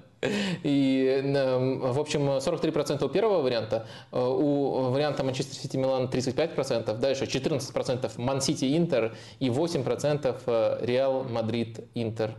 Вот на этом мы завершаем. Болельщики Милана э, передают нам всем привет, их очень много, и мы их очень любим. Ставьте лайки. Да, а мы перейдем к матчам Лиги Европы. Главный из них, который мы для себя выделили, был в Севилье. Севилья и Манчестер Юнайтед играли друг с другом. И это, наверное, на этой стадии самое большое удивление, которое случилось. Самый большой апсет с учетом э, исходных... Апсет, это точно это слово. Не, не так? Не, все, Ну, все- разочарование. ты, ты правильно использовал, но но другое слово э, просится, э, созвучное. Давай дальше. Скажи на ушко. Потом. Хорошо. А, В общем, э, когда ты Севилья... начал говорить ап, я думал уже т- другое слово. Севилья разгромила Манчестер Юнайтед дома 3-0 и вообще нет ощущения, что не по делу, что это был случайный разгром. С учетом того, как складывалась игра, особенно там первые, не знаю, минут 70, 80, то есть почти весь матч, э, когда Севилья просто адово прессинговала, еще более радикально, чем в первой игре против Манчестера. И, что самое крутое, из этого прессинга Севилья и добивалась результата, создавала моменты и забивала. И раз уж мы забы- закрыли предыдущий опрос, давай во время обсуждения Севильи откроем новый, который э, сейчас э, обсуждают в соцсетях, и мы тоже в соцсети YouTube э, тоже предлагаем на обсуждение. Это вина. Чья большая вина в каком первом пропущенном голе получается Да, Манчестера кто, кто после главный прессинга? виновник первого гола? ДХ, Магуайр, Тенхак, который Не, давай Дехе- заставляет их играть. Да, да, давай Дехе А, и э, Магуайр. Потому что понимаешь, что Тенхага выбрала бы бо- больше 50%. Эм, Да не, не, не поэтому. Потому что мы анализируем конкретный эпизод, и да, Тенхак э, это вот э, по определению, ну, Тенхак просто не был на поле в этом эпизоде, мне кажется. Тут, А э, где он был, когда должен был быть на поле? Тенхак, безусловно, это фактор, который там поставил, поставил игроков в, в такие условия. Да. От него исходило желание разыгрывать коротко. Это все так, но все же мы сейчас можем там Тенхага назначать виновником самого поражения, но в конкретном эпизоде все-таки речь об иг- игроках. И плюс еще интересно, что этот спор, по сути, там родил э, Гарри Невилл, который э, немножко заступился за Магуайра. Он там сформулировал, что э, тоже не, не, не обрадовался бы такому пасу. То есть он как бы не говорит, что там, вообще Магуайр просто мимо проходил, он ни при чем. Он говорит то, что он намекает на то, что вина Дехея была первичной. И в итоге мы тоже спрашиваем не, не кто виновник, а кто главный виновник, потому что и тот, и другой там засветился. В общем, выбирайте, тыкайте. Мы потом до этого тоже доберемся. Да, пока мы обсуждаем игру и то, как э, прессинговала Севилья, насколько это было смело и радикально, э, относительно, может быть, даже первого матча, потому что здесь были изменения и в стартовом составе. У Менделибара вышел Энесири, и Ламела тоже вышел в старте, но Ламела не в центре атаки, а на фланге. А Кампас тоже был на поле. Э, и самое, мне кажется, важное, что случилось в этом матче, это реакция Менделибара на травму Маркао в первом тайме, и после этого он выпускает атакующего полузащитника вместо центрального защитника, переводя Ракича в опорную зону. И, соответственно, то есть это, почему я называю это самым важным фактором, насколько это было смело э, со стороны Менделибара оставить в опорной зоне сколько 70-летних э, на двоих э, Ракича и Фернанда, и при этом сохранить свой радикально прессингующий стиль. Насколько ты восхищен был вот таким поведением Севильи и Меделебара в этом матче? Да, тут просто можно по-разному это трактовать. С одной стороны, это желание там, даже в, такой условиях, в таких условиях э, э сохранить стиль. С другой стороны, это не, некоторое нежелание выпускать э, кого-то из э, защитников. Ну там Рейкик есть, там есть э, этот, э, да, который играл в первом матче э, Ньензу. Э, э, мне кажется, это еще связано не, не столько вот с, с, с этой смелостью, сколько с некоторым недоверием э, к центральным защитникам. Э, и то, что Гудель в итоге оказался на позиции центрального защитника, это не новость. Это, это он, он чаще, умеет там играть, там, там сомнений нет, да. Я часто оказывается в Севилье, да. И мне кажется, просто тут, опять же, в голову Менделибару не залезть, но мне кажется, тут есть несколько логических цепочек, которые к нам приходят. Одно, я такой смелый, я продолжу прессинговать и переведу там Ракича в опорную зону просто. А другая цепочка, ну, я бы рад выпустить просто прямая замена центральный защитник на центрального. Но что-то этим пацанам не, не особо доверяю. Mm-hmm. То есть и то, и другое возможно. Я просто даю другую, возможно, потенциальную трактовку этой да. замены. Что, кстати, э, в целом э, прессинга, то э, мне кажется, что с одной стороны он был очень смелым, с другой стороны немножко впечатляло, что на самом деле он строился с не самого смелого соотношения. То есть что тут у этого прессинга нужно выделить и что немножко его отличает от других. Иногда очень многие команды ставят там и на персональную опеку, и на просто количество игроков вот именно вот в этой первой стадии. В первой стадии, и, следовательно, тогда тут может быть задействовано, допустим, 6 игроков, но зато остальные там немножко поглубже садятся. И фишка в том, чтобы задавить и не, не, не дать выйти вот из, из, из, из, это, из, из этой ловушки. У Севильи прессинг немножко по-другому строится, и это сейчас не такая уж популярная модель, немножко она отстает, ну, вернее, уступает популярности другим подходом, э, с персональными ориентировками вот в первой стадии. Их можно по-разному распределять, э, где-то можно делать смешанные, но э, Севилья на самом деле начинала давление, при том, что оно было ультра смелым, но не ультра, смел, не, не ультра насыщенным по количеству игроков. Она вот этими четырьмя футболистами, которые смещались очень активно по мячу и были очень близки друг к другу, она направляла давление, и потом э, другая часть команды, которая вся была очень компактной, это ключевой аспект, она их поддерживала в нужной зоне. То есть это, мне кажется, немножко отличается от того, как очень многие предпочитают строить прессинг. Они готовы немножко пожертвовать компактностью, но при этом задействовать не 4 футболиста, а больше вот в первой стадии. А Севилья делает именно так, и вот такую модель прессинга я, конечно, очень сильно впечатлен. Я ничего не понимаю, как, как, как можно было так быстро это отладить. И еще меньше понимания у меня возникает после того, как я смотрю э, Севилью против Валенсии. Вот в последнем туре Ла Лиги был э, такой матч, и в Ла Лиге пока не было ни одного матча у Севильи, Севильи с такой смелостью, которую они показывают против Манчестер Юнайтед. Конечно, тут играет фактор то, что Манчестер Юнайтед э, немножко подставляется тем, что Тенхак готов разыгрывать, а у него, у него Дехе в воротах, и он готов разыгрывать. Э, Дехе, конечно, ну, это же просто... Ладно. А, со всеми, нет, не со всеми бывает, с ним бывает чаще, чем с, с, с остальными, но это, конечно, было очень э, смешно. В общем,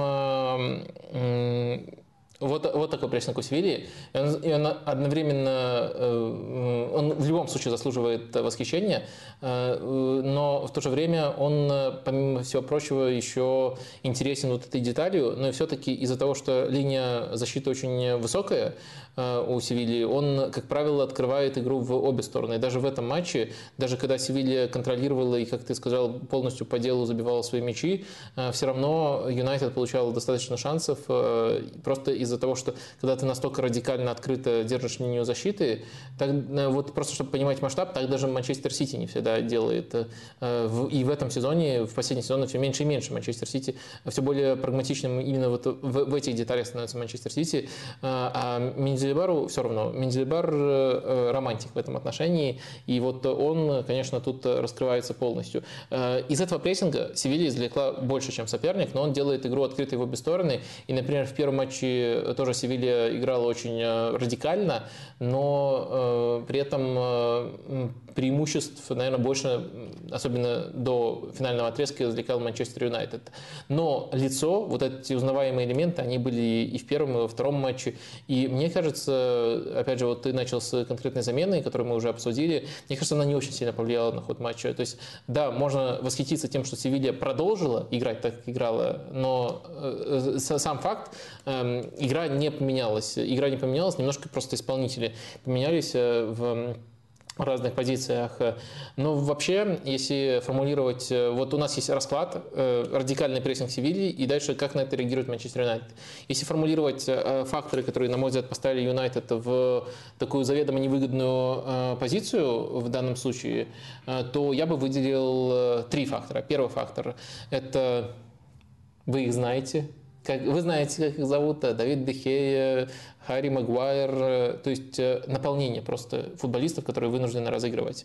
А второй фактор, на мой взгляд, э, это отсутствие Бруно. Если вы вспомните первый матч, Бруно играл в более глубокой позиции, и он хорошо находил дыры вот именно сразу после первой волны прессинга. Если кто-то не успевал достаточно быстро выдвинуться, Бруно продвигал, и формально Эриксон может сделать эту работу, но он не так крут, как Бруно, вот если брать текущую форму. И Бруно, я напомню, дисквалифицирован был на этот матч матче, он не мог э, сыграть, и в итоге его э, не хватило. В целом, надо держать, восхищаться Севильей, справедливо восхищаться, но держать в голове список потерь Манчестер Юнайтед, он действительно был э, громадным. И даже некоторые футболисты, которые в итоге вышли, тоже были не полностью здоровы. Там, ну, Решфорд, понятное дело, если бы он был полностью здоров, он бы тоже играл, но он изначально был в списке травмированных, в итоге смог сыграть, получается, тайм только. И Э, третий фактор – это то, что не было большого нападающего у Манчестер Юнайтед. Э, и конкретно в этом рисунке, мне кажется, э, Вегорст был бы очень уместен. Подожди, ты же сейчас сказал, что уязвимость Севильи была как раз-таки в переходных стадиях и в быстрых отрывах Манчестера. И не для такой ли игры Марс... Марселу, говорю, Марсиаль подходит больше, чем Вегорст, с учетом того, что такой рисунок был больше Марсиаль подходил бы под это больше, если бы Манчестер Юнайтед чаще проходил первую волну давления. Если бы, грубо говоря, хотя бы был сценарий такой, как в первом матче, когда Бруно находил эти зоны, находил эти небольшие там дыры, провалы и связывал атаки. Когда практически всегда эти эпизоды завершались в пользу Севильи, Манчестер Юнайтед, особенно учитывая, как паникуют конкретные игроки, э, опять же, мы их уже назвали, э, э, опция сыграть с дальним пасом была очень уместна и, по-моему, э, достаточно показательно, как трансформировалась игра после выхода Вегарста э, во втором тайме. Э, и тогда Севилья уже очень сильно умерила свой прессинг. Счет тоже, конечно, на это оказывал влияние, но мы уже увидели другую картину. Там под 71, по-моему, процент владения уже был у Манчестер Юнайтед. И это совершенно, совершенно другой просто рисунок матча. Это единственный отрезок, когда Севилья не прессинговала, а отчасти потому, что не понимали, что теперь такая опция есть. А так Севилья могла идти до упора, и Юнайтед э, очень редко не просто наказывал за это, а даже подбирался к ситуации, когда за это можно наказать, когда можно наказать за высокую линию защиты. То есть ты связан... Э, э, резюмирую. Да. Если бы у Юнайтед нормально работала первая стадия, угу. был бы другой вратарь, допустим, там Эдерсон и Мерик Лапорт на позициях, на которых вы знаете, кто играл. И тогда Э, Марсиаль был бы уместным. То есть э, тогда Севилья уверенно чувствует себя в этой стадии, э, и Юнайтед да, чувствует уверенно себя в этой стадии, хотя бы там в 60% удачно проходит эту стадию и дальше вскрывает. Марсиаль супер скоростной вариант, все правильно.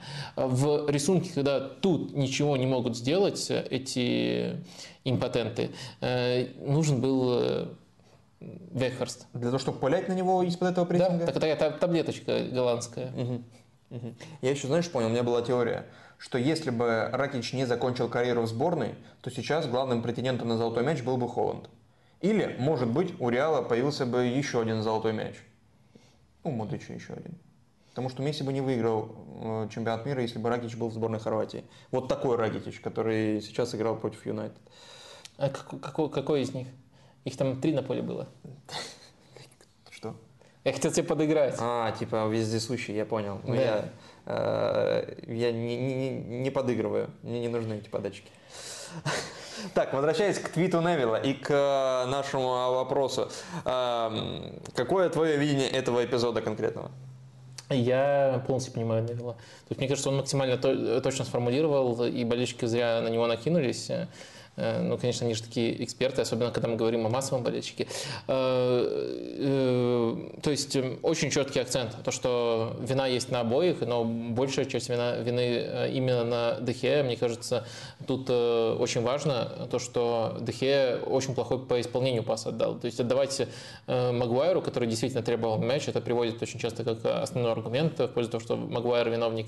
Но Магуайр требовал мяч не так, чтобы ему нужно было сделать несколько шагов назад, и в условиях такого давления, это важные, ценнейшие секунды. То есть он, э, во-первых, э, потерял возможность, если бы пас был идеальным, он бы просто развернулся вперед, и в опорную зону, в опорную зону уже был бы развернут, и от него э, все три футболиста Севильи отставали, и если бы вот пас был хорошего качества, то все, прессинг пройден, и в очень хорошем положении находится Магуайр, и это было бы и правильное решение со стороны Магуайра, который попросил мяч, и просто эффективный выход вперед. Просто если бы пас был лучшего качества.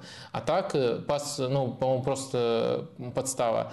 Э, из этой подставы можно было бы выбраться лучше, если бы Магуайр был, э, допустим, лоботкой. Если бы он мог сориентироваться и технично, в, уже получив плохой пас, технично, когда вокруг него три футболиста, развернулся. Но он понимал, что он этого не может, в итоге пытался сделать хоть какой-то пас.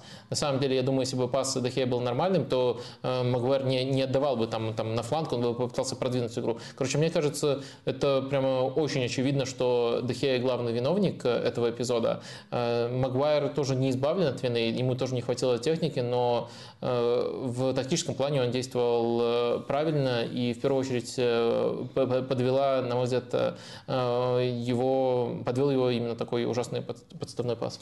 Ну и даже если бы Лоботка развернулся в такой ситуации, условный Лоботка, то он все равно, по сути, этим бы исправил э, ошибку ДХ. Ошибку да? вратаря, который отдал в принятии решения, отдал ему передачу под такой прессинг. Ну и тут, собственно, э, сейчас скажу. Даниил э, спрашивал э, риторически, не обязательно отвечать. Очень нубский вопрос. Не так разбираюсь в футболе, как вы, но почему вообще Магуайра выпускают?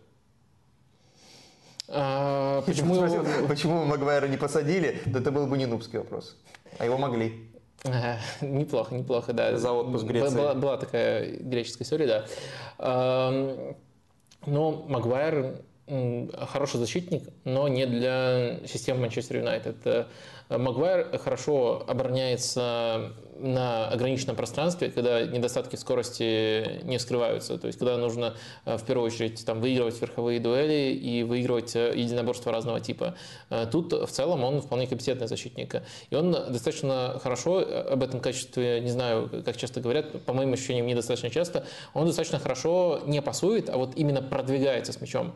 Когда нужно сделать, вот разогнаться и сделать рейд, допустим, на 40 метров, когда уже есть пространство. То есть это не игра под давлением, но это тоже демонстрация техники. И для своих габаритов он, можно сказать, достаточно техничный. Но в Манчестер Юнайтед нужно играть под давлением, в Манчестер Юнайтед нужно обороняться высокой линии. Насколько я знаю, это, по-моему, даже в документалку про Манчестер Сити попадало, что Гвардиола от него отказался именно из опасений, что он очень э, медленный. И мне кажется, это в большом клубе проявляется. В итоге, мне кажется, если бы он оказался в клубе, где не надо так радикально высоко обороняться и где немножко другие условия при выходе, выходе, выходе, выходе в атаку, то ну, он был в таком клубе, он был в свое время время в Лестере, он там играл действительно э, хорошо. И даже, наверное, хорошо я сейчас уже немножко оглядываясь на текущий опыт говорю и занижаю. Он играл отлично, превосходно, там не на 80 миллионов превосходно, но он, правда, выделялся и был далеко не стандартным там, защитником из серединки э, таблицы. То есть э, там такого вопроса, по крайней мере, не возникало. Э, Магуайр, это, конечно, тут нельзя абстрагироваться от контекста, в котором он существует, но мне кажется, кажется, тут намного более важная причина – это то, кто сейчас тренирует Юнайтед. Понятное дело, что как крутой и нужно такие решения принимать в его пользу, а не в пользу условного Магуайра. И второй момент – то, что его в Юнайтед вообще взяли и за какую сумму его взяли. Вот это вот главные факторы, которые, мне кажется, искажают его восприятие. Э, для другого уровня, для другого стиля это хороший защитник, у которого есть э, масса сильных сторон. И это не какие-то просто там условные, там не клишированные сильные стороны, э, просто иногда, чтобы не бежать. У всех, все, все игроки хорошие, у всех есть сильные стороны. Это конкретные сильные стороны, где он выделялся на уровне лиги. Но просто это не 80 миллионов, и это не защитник для там, современной, модной, стильной команды, который пытается становиться Манчестер Юнайтед. Диггер 499 спрашивает. Внимание, Гудель исполнил очень эффектный навес с Рабоной. Часто ли он творит такие изысканные финты или это разовая акция? А, да, я помню, все, наверное, помнят. Да, конечно, это еще до того, как он ушел из опорной зоны в защиту, да. Я, я офигел. Я офигел, наверное, это говорит о том, что недостаточно не, не четко. Да. Простите. Мы все сейчас офигели. Да, это, это, это тоже недостаточно часто происходит, так что было связано, да. Все, все, все нормально. Вопрос от Марка Захарова. Вадим, что вы думаете о таком феномене, как ДНК клуба? После прохода Севильи и Милана такие шутки, э, такие штуки, такие штуки вновь звучат отовсюду. Как относитесь к такой неопределенной вещи? Я бы э, с большим пониманием относился к разговорам про ДНК клуба, когда речь идет о мадридском реале. Когда, когда понятно, ну, можно это продлить, и можно как бы это, э, эту мысль развить и понять, и еще это рождается.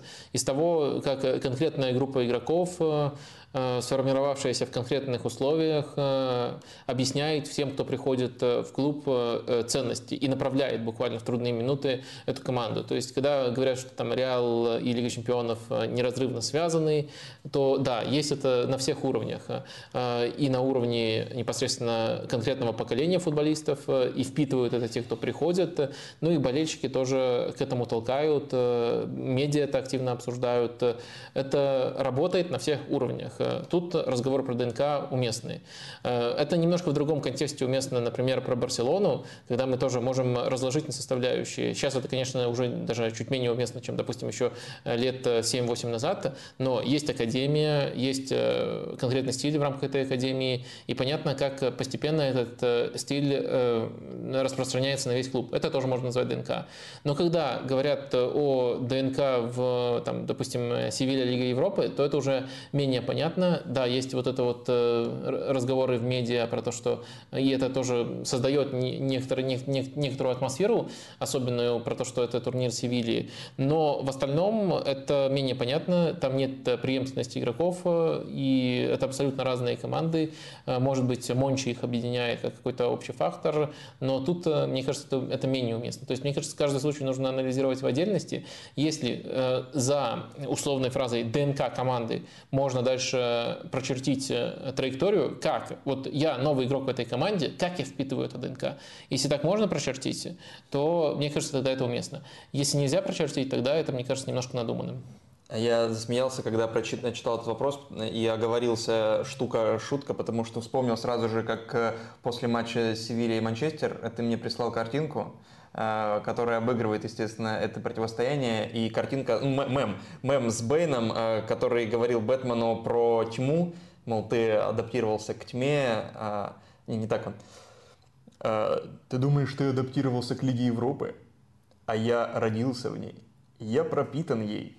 И, собственно, это Севиль, голосом, Севилья обращается к Манчестер Юнайтед. Да, да, да. А Севилья пытается, ну и к слову о шутках, тут Данила добивает свою же. Как вы считаете, пара из Опамекано Магуайр в Баварии могла бы вернуть интригу в Бундеслиге? А, а, тут, тут ответ очень простой. А Опамекано еще нужен для этого Магуайр? То есть, мне кажется, он и так справляется. Ну ладно, мне кажется, это слишком радикально и упрощенно. А, главный виновник э, первого гола 52%, о, как у нас разделение, 52% за Дехея и 48 за Магуайра. Ну, я тут э, свое мнение высказал, выждал перед тем, как высказать, чтобы вам его не навязать. А, немножко сместилось, 53% теперь за Дехе, 47 за Магуайра. Закрываем на этом опрос. Э, вот э, такая картина. Тут э, действительно мнения очень сильно разделились. Я постарался обосновать, почему я вижу именно Дехею главным виновником этого гола. Э, но, не знаю, было бы интересно выслушать аргументы обратной стороны, но кроме того, что вот по последнему кадру э, судим, типа вот Магуайр потерял, поэтому Магуайр... Ну и просил он передачу, типа тоже разделил ответственность за принятие решения. Хотя, ну он, если человек изначально принимает плохое решение, прося передачу, зачем потакать но, этому плохому не, решению? Не, не, решение это было хорошее, но просто я для Дехея сейчас объясню. Вот этот вот жест, который там Магуайр показал, вот, вот сюда передачу, это не означает «дай мне херовую передачу», это означает «дай мне точный пас». И вот Дехе не справился с этой задачей. Вот в этом, мне кажется, проблема. Так, у нас еще есть два матча Лиги Европы для обсуждения, и их мы э, смотрели не полностью. Ну, я не видел еще матчи Ювентуса и Спортинга, а Вадим еще не посмотрел полностью матч Ромы и Фейнорд, но э, каким-то образом имеет представление о нем. Поэтому мы э, разделились и в целом опишем свои впечатления каждый об, об об одном и о другом матче. И мне досталось удовольствие наслаждение смотреть Рому и Фейнорд. И я сейчас вообще практически не иронизирую, потому что, кажется, в этом сезоне, может быть, вообще, э, не, ну, наверное, вообще были э, яркие матчи с участием Ромы Жозе Маурини, но в этом сезоне, кажется, это получилась самая увлекательная игра с участием Ромы, причем это участие было не только со стороны Ромы, но и со стороны Фейнорда, но в первую очередь, как мне кажется, из-за э, решений Жозе Мауриньо и Ромы. То есть игра получилась открытая в обе стороны с первых же минут и до последних, а их было аж 120. И в итоге что мы получили? Мы получили 33-13 по ударам и то, и то для Ромы самый большой показатель, самый высокий показатель в сезоне и по нанесенным ударам, и по допущенным ударам по своим воротам, что тоже ну, для Ромы а, аномалия. Они не так много, они очень мало допускают ударов по своим воротам. А, и по ожидаемым голам тоже там по разным оценкам от 4,7 до 5,5 практически из XG Рома набила. Рома. Не было ни одного пенальти в этом матче, и при этом Рома набила столько а, ожидаемых э, гола. Э, и по ожидаемым ассистам, э, и, соответственно, тоже, потому что и по количеству передач в штрафную в тройке этот матч для Ромы, и по удачным кроссам вообще лучший, и по передачам под удар. Второй, второй причем после Хика, когда там огромили 3-0. Ну, одно дело Хик, а другое дело Фейнорд. И здесь, что я отметил для себя с точки зрения Ромы. А, дашь мне доску? Да, конечно, давай. Я попрошу. Собственно, не, было, не были готовы Абрахам и э, Дебала, не были готовы э, играть с первых минут, их берегли еще в матче с Удинезе, э, и Рома вышла с... Вместо Абрахама вышел Белоти, а вместо Дебалы формально вместо Дебалы относительно первого матча вышел Виналдум. И я подумал, о, наверное, будет закрытый центр и как раз-таки попытка перекрытия тот э, закрытый, э, откры, тот наполненный, насыщенный центр Фейнорда, куда постоянно смещаются и Гертруда с правого фланга защиты, и Хартман с левого фланга защиты, то, что ты раскрывал на прошлом стриме. Но нет, вышел Виналдум, и он расположился в центре поля, а, а в, ну вот так примерно это было. А, а в атаке вторым стал э, Пелигрини. Э, Пелигрини действовал, по сути, в функции Дебалы, и его роль менялась по ходу матча. Но самое интересное, что было в первом тайме и в начале встречи, это позиция радикально высокая, позиция э, Спинацолы. И то, как строил свою атаку и выход из обороны через диагонали на Спинацолу. Туда смещался и Пелигрини тоже в эту левую зону, левую для э, Ромы. Но в первую очередь это рывки Спинацолы, да и, и рывки были не длить не на большое расстояние, потому что он располагался очень высоко, а под ним играл тоже человек, которого не было в первом матче в стартовом составе, под ним играл э, Лориенте, который страховал здесь и контролировал там э, Джахан Бахша, э, хотя и не всегда это удавалось, потому что первые два, две передачи в штрафную у Ромы были как раз таки из этой зоны прострелы Джахан Бахша. Поэтому даже на такой риск Рома пошла ради того, чтобы развивать атаки через Пиносолу, и это приносило свои результата, и Спиносол в итоге больше всех кроссов отдал в штрафную, и больше всех удачных обводок в этом матче у него получилось. Но дальше происходили изменения. После того, как Рома забила, даже она, э, да, немножко отошла назад и атаковал Фейнорд. У них тоже были дальние удары. Не так много, как в первом матче, но все равно там из 15 7 ударов из-за пределов штрафной площади, плюс еще два удара с линии штрафной площади, что тоже можно считать дальними ударами. Э, и Рома в целом была готова к тому, что э, их ворота будут атаковать. И Гварди... Гвардиола, господи, прикинь, я сейчас оговорился, назвал Мауриню Гвардиолой. Так вот, и Мауриню говорил, что на наша задача забить как минимум два мяча, и как будто даже после того, как они забили один, они не отказывались от этой идеи, от этого плана. И, и замены, э, замены Мауриньо меня тоже очень сильно э, порадовали и восхитили, потому что они были нацелены на то, чтобы забивать. Вот смотри, замены были на 72-й э, минуте еще при счете 1-0. Счет, который переводил этот матч в дополнительное время, но Мауриньо нужно было забить второй. Поэтому вышел Абрахам, вышел Дебала и Банец вместо Лориенте, но а, Абрахама Дебала, которых берегли с Удинезе в матче чемпионата Италии, ну там Дебала вообще не вышел, а Абрахам вышел на несколько минут, а, Здесь они выходят, и э, а, атака становится еще э, более грозной. Плюс э, позже выходит Заки Чилик вместо Смолинга. Смолинг получает травму. И Заки Чилик играет в тройке центральных защитников. Во втором тайме уже Спиносоло играл чуть глубже при счете 1-0. И ну, все равно даже при такой схеме Заки Чилик, номинально правый фланговый защитник, играющий в центре обороны, это тоже от э, Мауриню нормальный такой нехилый ход. Я просто сейчас смотрю хронологию, чтобы не ошибиться. Э, ну и потом в итоге э, там Рома пропустила, потом Рома забила. И много, естественно, моментов было после стандартов, но и без стандартов Рома даже в позиционных атаках очень большую угрозу создавала чужим воротам. И подстройки, которые были радика радикальные изменения схемы в дополнительном тайме. Опять же, Жозе Мауриню стремился победить, как мне показалось, из этих э, действий. Потому что в э, дополнительное время уже Эль-Шарави, когда появился на поле, Эль-Шарави играл э, на позиции правого латераля, а, а э, не там в, он выходил сначала в позицию атакующую, потом э, вместо Виналдума, еще в первом тайме после травмы Виналдума от Пелегрини опустился, опять же, к тому, что Пелегрини провел выдающийся матч с точки зрения изменений функций. Сначала он был в двойке атаки, потом в центре полузащиты, потом э, опять там выше поднимался. И в первом дополнительном тайме Эль-Шарави э, Э, в первом, во втором тайме Эль играл э, после травмы Смолинга уже в позиции правого латераля, а потом они перешли на четверку в дополнительное время, на четверку, причем в этой четверке Закичи справа, а с Спинацола слева, а Эль Шарави пошел в позицию левого полузащитника. Примерно вот так схема трансформировалась.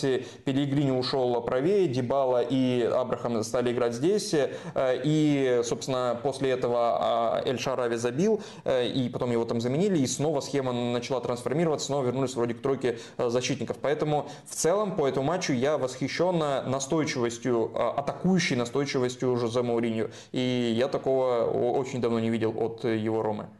Э, да, я, я теперь еще более полную картину составил. На самом деле я посмотрел стартовый отрезок этого матча минут 20 и тоже эту структуру распознал. Мне кажется, на самом деле там, безусловно, на спиносоле, если мы берем именно вот стартовую формацию, на на Спинацоле был особый акцент, но э, Залевский на другом фланге тоже э, по ходу эпизодов, особенно когда надо замыкать уже после того, как Спинацола что-нибудь сделает, э, тоже активно поддерживал атаку. И мне кажется, вот эта открытость сразу на двух флангах, это не на 100% свойственно Мауриню, иногда из-за перестраховок вот в этих зонах у него возникают серьезные проблемы в позиционной атаке, но тут у него изначально была ясность, что надо раскрываться, и очень понравилось Э, что кроме этой ясности были э, конкретные, конкретные приемы запрограммированности, как именно они собираются э, открываться, на какого игрока своего делают ставку и на какую зону у соперника давят.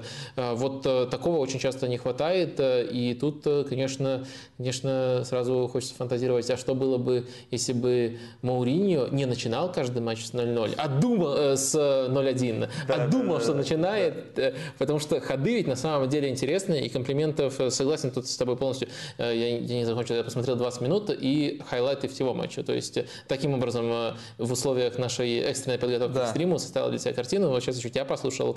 Так что вот стартовый рисунок я более-менее вот прочитал, и он меня тоже впечатлил. Моментов тоже было уйма у Ромы. Думаю, результат не просто справедливый, а мега справедливый. На самом деле раньше могла Рома его добиться.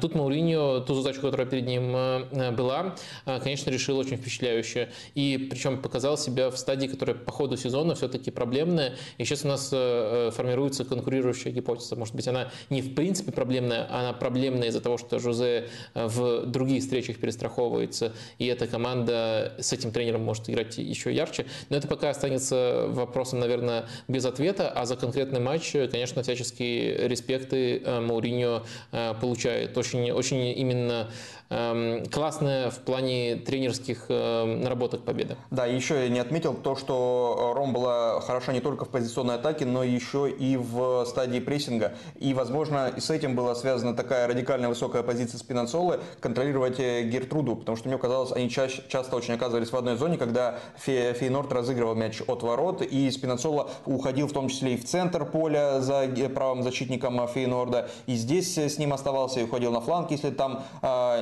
оставался Гертруда. Возможно, еще с этим связана была такая позиция э, Спинацолы. Да, Спинацола вообще топчик, когда не травмируется, очень э, интересный защитник, в том числе и потому, что он э, может ультраатакующие задания выполнять, являясь правшой на левом фланге и это не ложные задания, это, как правило, игра в чистую по флангу. И в, в этом он себя классно проявляет. Не убирая доску. Э, Ювентус играл со Спортингом, сыграли 1-1, э, и у Ювентуса здесь был очень плотный центр поля, не было э, столько нападающих, сколько в прошлом матче, но ты говорил, что это не имеет значения, а, но имеет значение наполнение, наверное, Спортинга, у которого в этой игре Педро Гонсалвиш вышел не в центре поля, а вышел в атакующей тройки, а в центре были Угарте и э, японец, господи, Марита. Да, все верно. Э, но больше меня удивила схема Ювентуса, поскольку Ювентус в этом матче стартовал в 4-3-3. Э, то есть э, переход на четверку мы наблюдали. И на самом деле, мне кажется, что Э, Ювентус, э, э, этот ход, который мог бы определить этот матч, поскольку он был намного более непредсказуем, чем все, что сделал Спортинг. Спортинг просто тоже меня немножко удивило, выбрал более осторожное насыщение состава, чем мы привыкли, но все-таки это та же структура, те же принципы, просто немножко с другими игроками, с другими механизмами, с другим уровнем гибкости. А вот Ювентус кардинально отошел от того, что было и в первом матче, и в принципе в последний достаточно удачный для Аллегри отрезок. И тут мне кажется, это, несмотря на то, что Ювентус у нас клуб недели, несмотря на то, что они проходят дальше, мне кажется, это не очень э, эффективный ход в конкретном матче. То есть вот Мауриньо заслужит комплиментов, э, Аллегри скорее намудрил, э, и мне кажется, в целом, если взять содержание двух матчей, Спортинг заслуживал большего. То есть Ювентус есть некоторые, несколько моментов, за которых можно похвалить, но Ювентус играл явно вторым номером оба, оба раза, и, на мой взгляд, не оборонялся э, достаточно э, качественно Э, но самое интересное, что я даже вот отдельно искал там слова Аллегри по поводу того, как он объясняет сам переход на эту схему. Он сказал, что для него было очень важно сыграть тройкой полузащитников. Э, насколько я понимаю, конечно, есть еще вариант э, с, в рамках схемы там, с пятеркой защитников использовать тройку, но он хотел и Кьезу выпустить, который уже постепенно набирает форму, и сохранить тройку полузащитников. И в итоге пришел к этому варианту. И дальше он сказал, что это нужно было для того, чтобы разыгрывать. Но если мы оцениваем Аллегри по той же планке, планки, которые он э, задал, как Ювентус разыгрывал, то это был полный провал, и мне нельзя сказать, что это на каком-то уровне сработало. Дальше что у Ювентуса все-таки получилось? У Ювентуса очень неплохо получалось э, организовывать э, компактность вот в таких эпизодах, когда практически все на своей половине поля. То есть большую часть матча Ювентус, пускай не работал тот прием, на который вроде как свою смену схемы нацеливал Аллегри, а, большую часть матча Ювентус в рамках вот этой схемы действовал достаточно дисциплинированно и не допускал явных моментов.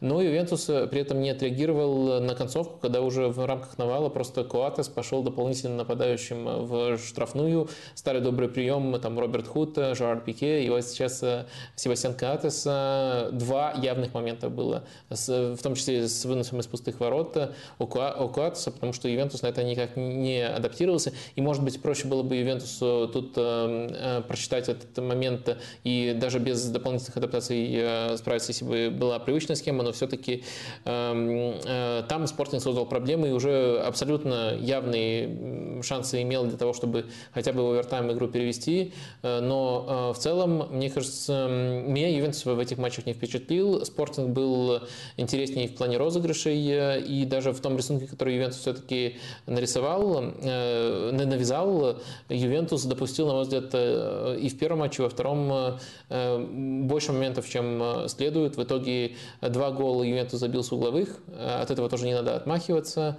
и в итоге Ювентус проходит. Но я думаю, что у меня не было бы претензий к, скажем так, оборонительному мастер-классу Аллегри, если бы он действительно забил два гола с угловых и обезвредил бы соперника полностью. Но тут получилось зацепиться за свои моменты там, с угловых в первом и втором матче, но обезвредить соперника оба раза, на мой взгляд, не получалось, поэтому мне кажется, Ювентус не прошел, а продрался дальше во многом за счет э, удачи. И это не единственное удачное событие для Ювентуса на этой неделе. Да, сейчас мы перейдем к э, тому, что было за пределами поля. Пока несколько вопросов о, э, э о Лиге Европы. И вот Алексей Малютин сразу несколько вопросов по поводу Ювентуса. Давай парочку возьмем. А, как вам игра Локотелли? В чем сильные стороны, в чем слабые? Кажется, у Аллегри он потерял в созидании, но оброс мясом и характером для игры в опорке.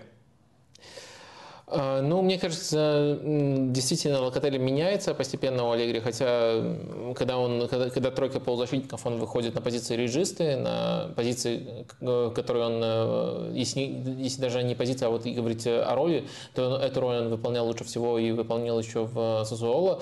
И мне кажется, э, в, в этой роли он действительно может быть э, хорош, может хорошо диктовать ритм, но в Ювентусе это не очень востребованные качества.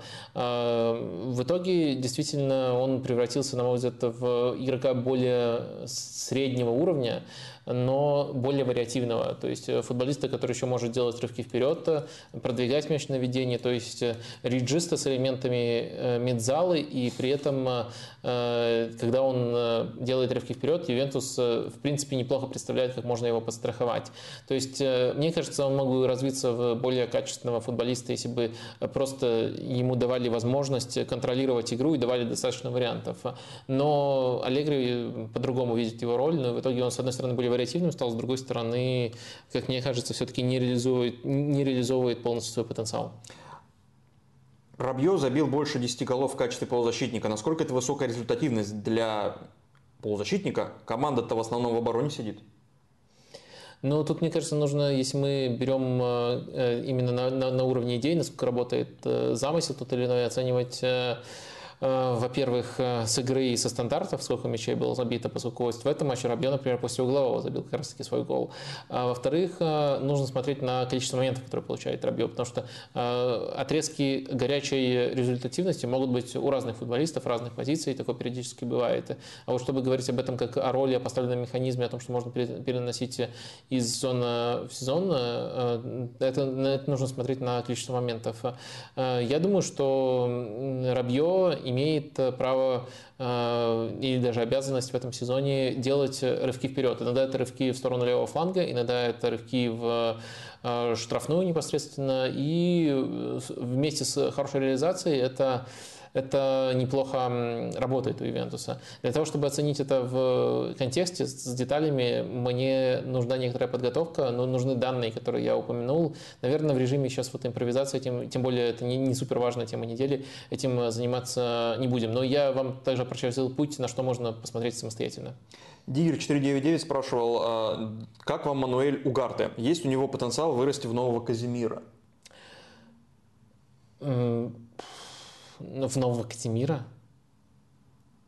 Нет. Ну, Казимира просто слишком крутой. И роль у Гарта другая.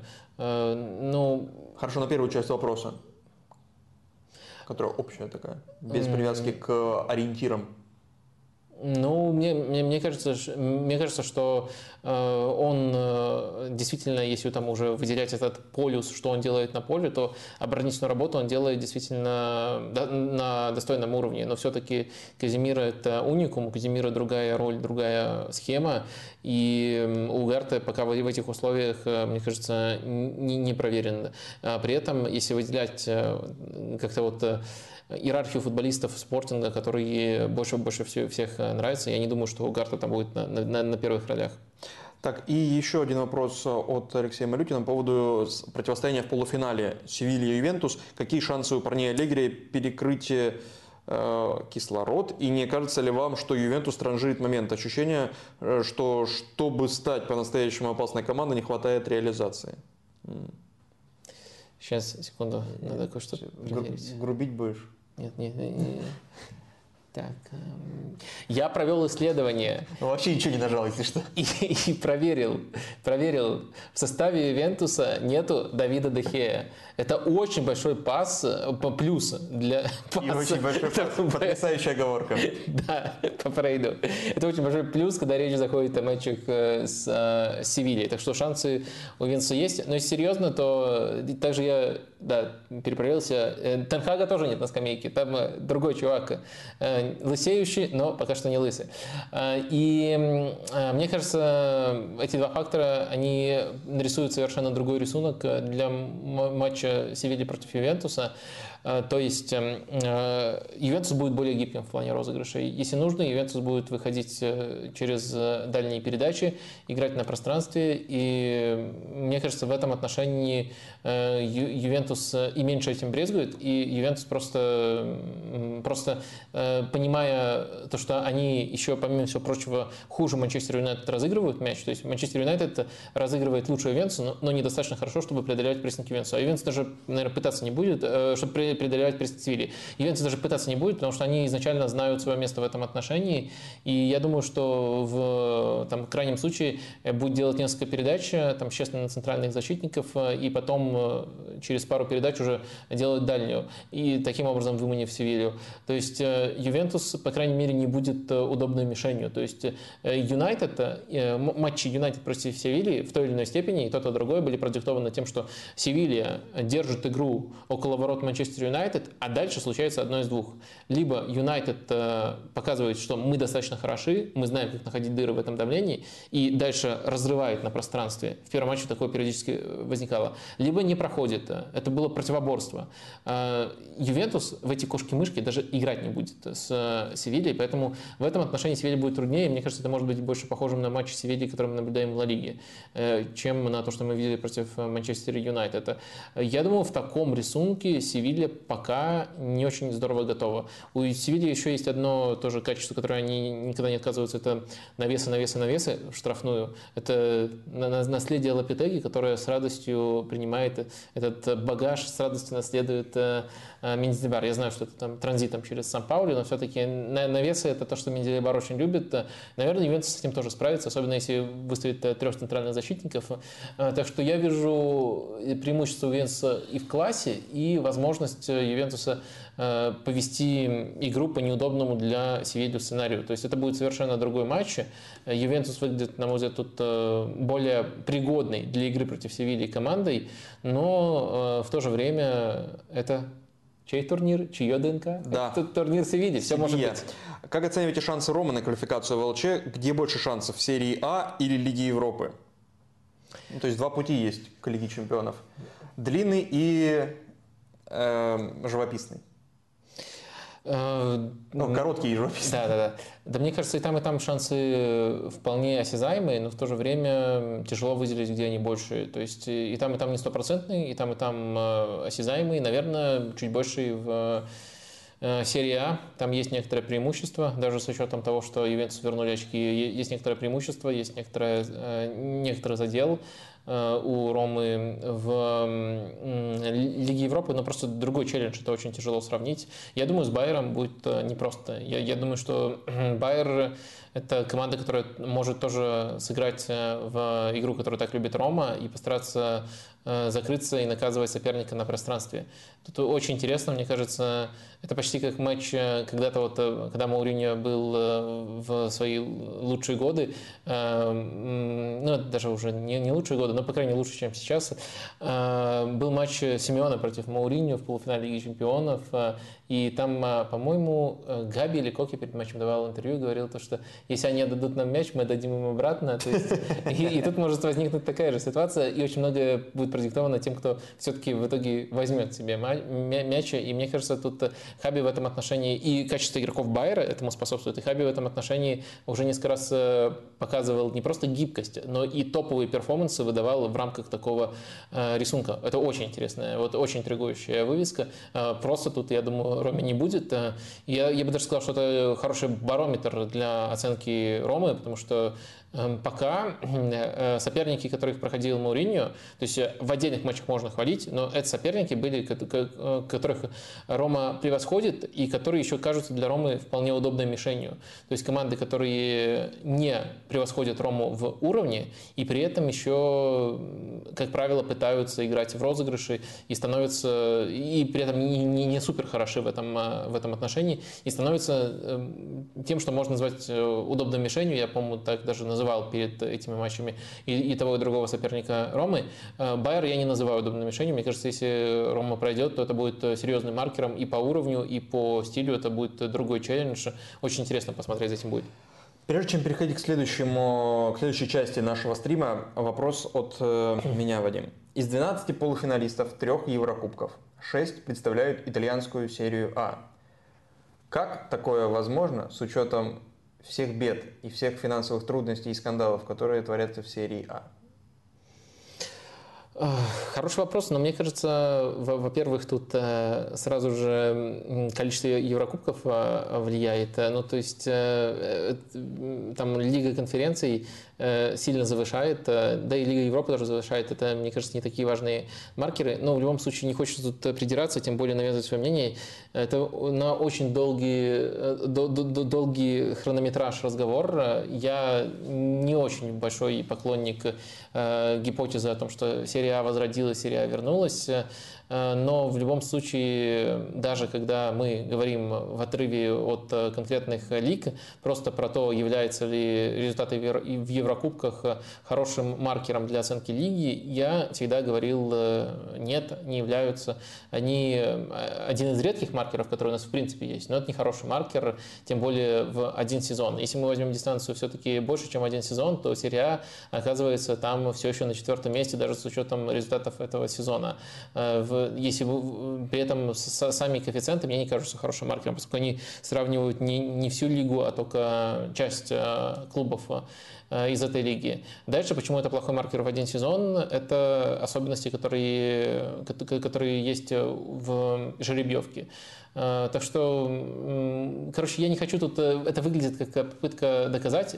Э, я тут открыт к разным аргументам и даже могу тоже анонсировать ближайший стрим, хочу посвятить этой теме, то есть обсудить именно с поклонниками серии А, которые там ведут хороший телеграм-канал, есть ли это возрождение или нет, и может быть они меня переубедят.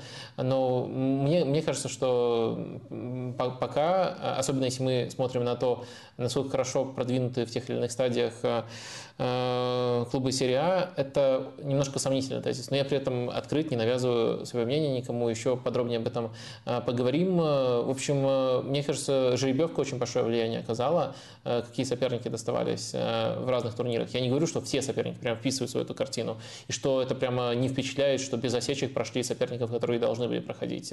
И еще влияет то, что это дистанция одного сезона. Ну и остальные аргументы я ставлю все-таки на более подробную беседу. И еще раз прошу вас э, не злиться, я не навязываю это мнение, просто спросили, ответил. Ближайший стрим в понедельник? Э, да, он будет в понедельник. Слава богу. Эм, переходим к обсуждению событий недели. Мы три выделили здесь для себя. И первое касается как раз-таки серии А и Ювентуса. Почему Ювентус э, признали, признал, уж тут, эм, клубом недели. Это важно, не командой, а клубом недели. Апелляционная комиссия вернула Ювентусу 15 очков, но есть нюанс, как всегда в юридических делах. Это возвращение связано, насколько я сейчас, э, это возвращение, оно пока временное, потому что апелляция была подана Ювентусом, 19 февраля собрались, прозаседали, подумали, 20 вынесли решение о возвращении 15 очков и возвращении дела на до досмотра, до, на, на новое рассмотрение, которое может привести либо к снятию 15 очков, либо к снятию там, 5-10 очков, и либо снятию еще большего количества очков. В общем, обратно в суд дело направлено. В связи с этим вопрос. Вот это возвращение 15 очков, которое поднимает Ювентус сразу на третью строчку в серии А, оно ну, продиктовано исключительно юридическими проволочками и тем, что юридически положено, по сути, удовлетворили э, апелляцию Ювентуса э, суды и вернули им эти очки. И насколько э, эта юридическая сторона ну, мешает спортивной стороне вопроса и влияет на все остальные команды. Да, мне кажется, это ужасная ситуация для всей серии А, потому что еще до этого вердикта тут можно снова респектануть, слишком много мы респектуем Жозе Мourinho, но он очень точно сказал, э, когда Ювентус еще был с минус 15, он сказал, а вы уверены, что мы на третьем месте? Не забывайте, что мы находимся в Италии. Тогда было известно дата рассмотрения уже, да. когда будет, но еще не был известен, известен э, вердикт. И вот он таким образом сформулировал. Э, тут больше всего, конечно, мне понравилась фраза, но мы же находимся в Италии. Это действительно ненормальная ситуация, это ситуация, которая ставит в, сразу ряд клубов в неопределенное положение, и э, так быть не должно, и они по-прежнему продолжают находиться в этом положении, потому что мы сейчас просто получили ситуацию, когда дело Ивентуса вернули в предыдущую инстанцию, которая вынесла эти минус 15 вот э, в, в, в, в прошлом случае. Э, тут, наверное, нужно, э, нужно постараться из тех индикаторов, которые у нас есть, Э, немножко осмыслить логику. Пока у нас нет достаточно данных, э, и поэтому каких-то больших тират на этот счет мы устраивать не будем, но можно несколько, несколько логических цепочек выстроить. Во-первых, э, важный момент, то что многим руководителям Вентуса наказания оставили в силе, но при этом при этом э, э, само наказание по очковому штрафу Ювентуса э, сняли, отправили пересматривать. Надо, наверное, тут оговориться о том, что вот эта вот инстанция, которая рассматривала апелляцию, она не могла, скажем так, поменять минус 15 на минус 7 или на минус 10 или на любой другой минус. Она могла просто сказать, корректный по данному обвинению было проведено дело в прошлой инстанции. Uh-huh. И вот они вынесли то, что по Э, конкретным персонажам, э, по многим, там, э, некоторым удалось выйти чистыми, как Недвиду, например, но по многим было проведено правильно. А вот решение конкретное по минус 15 Ювентусу, оно неправильно, не доказано, были допущены оплошности в ходе процесса. Вот такой, по сути, вердикт был. И мы в таком случае, пытаясь вот связать это все в одну картину, скорее всего, можем прийти к такой гипотезе, что руководители оштрафованы правильно, э, там забанены правильно, дисквалифицированы правильно, э, потому что было э, с, с неплохими доказательствами обосновано то, что они проводили вот эти вот э, трансферы плюс вальенца, который называется, и был доказан именно умысел, что э, завышались суммы этих трансферов умышленно. Это очень трудно доказать, но, видимо, были непосредственно, не, не, непосредственно записи предоставлены, и это достаточно, достаточно хорошо было сформулировано. А вот эм, то, что не удалось обосновать, доказать, это то, что вот эти вот трансферы по-настоящему повлияли на то, что мы наблюдали на поле. Вот в этом, э, насколько я разобрался, пока это из инсайдов, а не из мотивировочной части этого решения, э, в этом была уязвимая сторона дела. И, следовательно, дальше, если там прокуратура хочет добиться наказания для Вентуса, наверное, нужно не минус 15 требовать, это было, напомню, даже больше, чем прокурор изначально требовал это очень, очень э, дикий, дикий срок. Да, он требовал 10, по-моему. Срок. срок. дикий, срок. Э, дикий штраф. Э, в общем, э, требовать не такое, не, не такое суровое наказание. И обосновать э, эм, намного более предметно, намного более доказательно, как это было связано непосредственно с, э, с тем, что происходило на поле, почему нужно наказать Ювентус именно очковым штрафом. Вот с этим возникли проблемы, так что посмотрим, что, что будет дальше, но пока вот из, из тех данных, которые у нас есть, можно такую картину рисовать. В общем, непонятное будущее Ювентуса, непонятно, сколько очков в итоге они наберут и сколько им оставят очков в конце сезона в серии А, где окажутся те, кто связан с этими решениями, я имею в виду Милан, Рому, Интер. Им, кстати, играть друг с другом. Всем а, Милану и Интеру уже не играть друг с другом в чемпионате Италии, только в Лиге чемпионов, а, а вот Роме играть и с одними, и с другими, причем в ближайшие недели, э, кажется. Так, еще одно событие, которое отсылает нас в прошлое. И оно в Испании произошло. Э, дело Негрейры ни, никуда не пропадает из повестки испанской и европейской, потому что УЕФА тоже внимательно следит за тем, как развивается эта история. Э, и на этой неделе президент Барселоны Жоан Лапорта собрал большую пресс-конференцию и, и высказывался там по поводу э, этого дела в очередной раз, высказывался, высказывался, высказывался, и в какой-то момент обронил фразу, которая вызвала просто бурю всего, и у которой были большие последствия, фраза относительно связи Реала и Франка, э, бывшего кого? руководителя, не короля, не президента, руководителя э, Испании, э, который, диктатора. диктатора Испании, да, наверное, про, главы правительства, не знаю, было ли правительство, который... Главы хунты. Как, как скажешь с 39 по 75, да, он, получается, правил э, в Испании, э, если верить вот этой информации. После этого Реал э, опубликовал видеоролик, в котором расписал, ну как расписал, показал несколько пунктов, которые говорят об обратном, о том, что Реал как раз-таки во время Франка страдал, и его руководители страдали, и, и ну, физически страдали. И команда 15 лет не могла выиграть при Франко, первые 15 лет при Франко не могла выиграть чемпионат, а Барселона при этом, наоборот, была большим, э, ну, была бенефициаром э, Франка, хотя после этого вышло все на политический уровень невероятный, потому что правительство Каталонии призывало руководство Реала отказаться, от, а, убрать этот ролик из соцсетей и принести извинения, потому что там все намешано и неправда, и фейки, и так далее, и так далее. Собственно, вопрос, Вадим, почему это так важно. Сейчас выяснять, за кого болел Франко и кто в э, те годы выиграл, из, выиграл, я имею в виду, в широком смысле из-за Барселоны и Реала от правления Франко. Почему это так важно сейчас?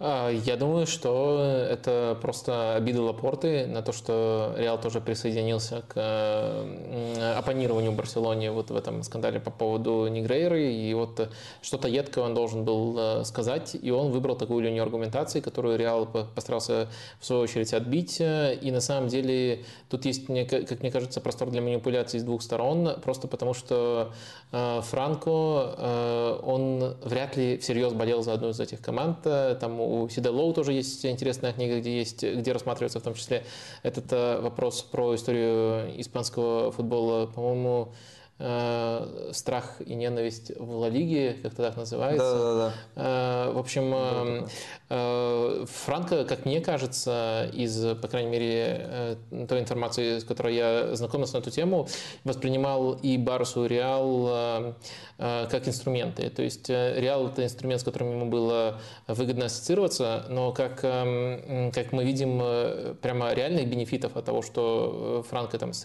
Реалом, Реал не получал. И вот они как раз-таки на этом строят свою Тут хотел сказать линию защиты, но тут, не, наверное, не, это не суть, не надо Реал защищаться, свою аргументацию строить на этом. А в то же время по Барселоне интересная ситуация.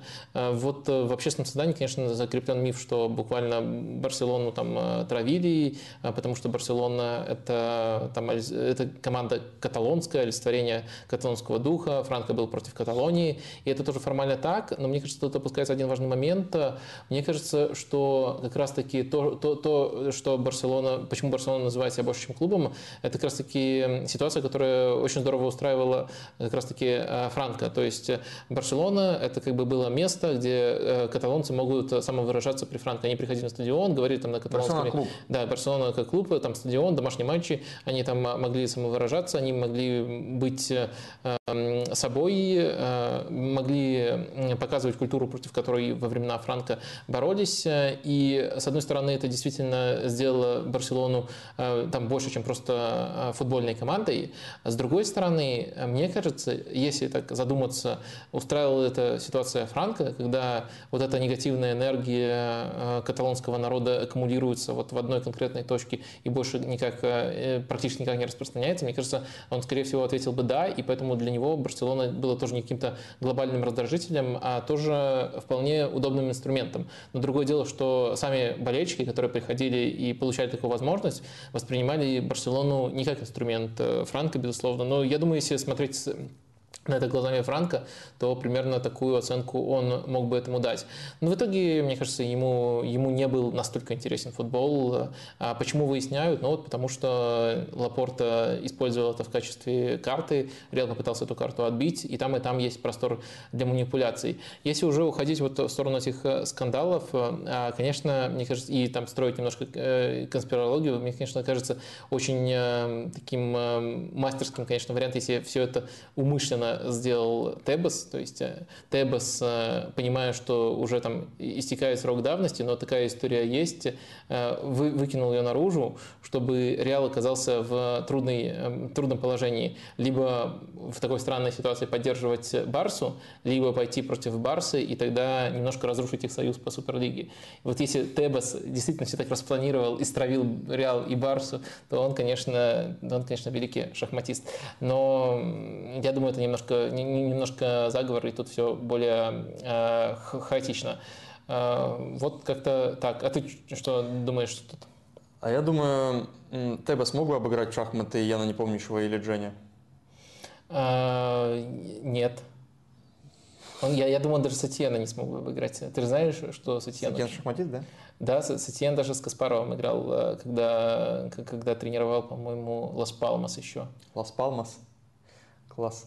А, я, мне вот интересно, а через какое-то количество времени, если это время наступит, поздравление «Динамо» со столетием будет ли использовано как медийный удар по клубу со стороны «Спартака»? И обратно, поздравление «Спартака» со столетием, которое было год назад, будет ли использовано для медийного удара по «Спартаку»? Или прием э, ЦСКА после победы в Кубке УЕФА? Или прием «Зенита» после победы в Кубке УЕФА?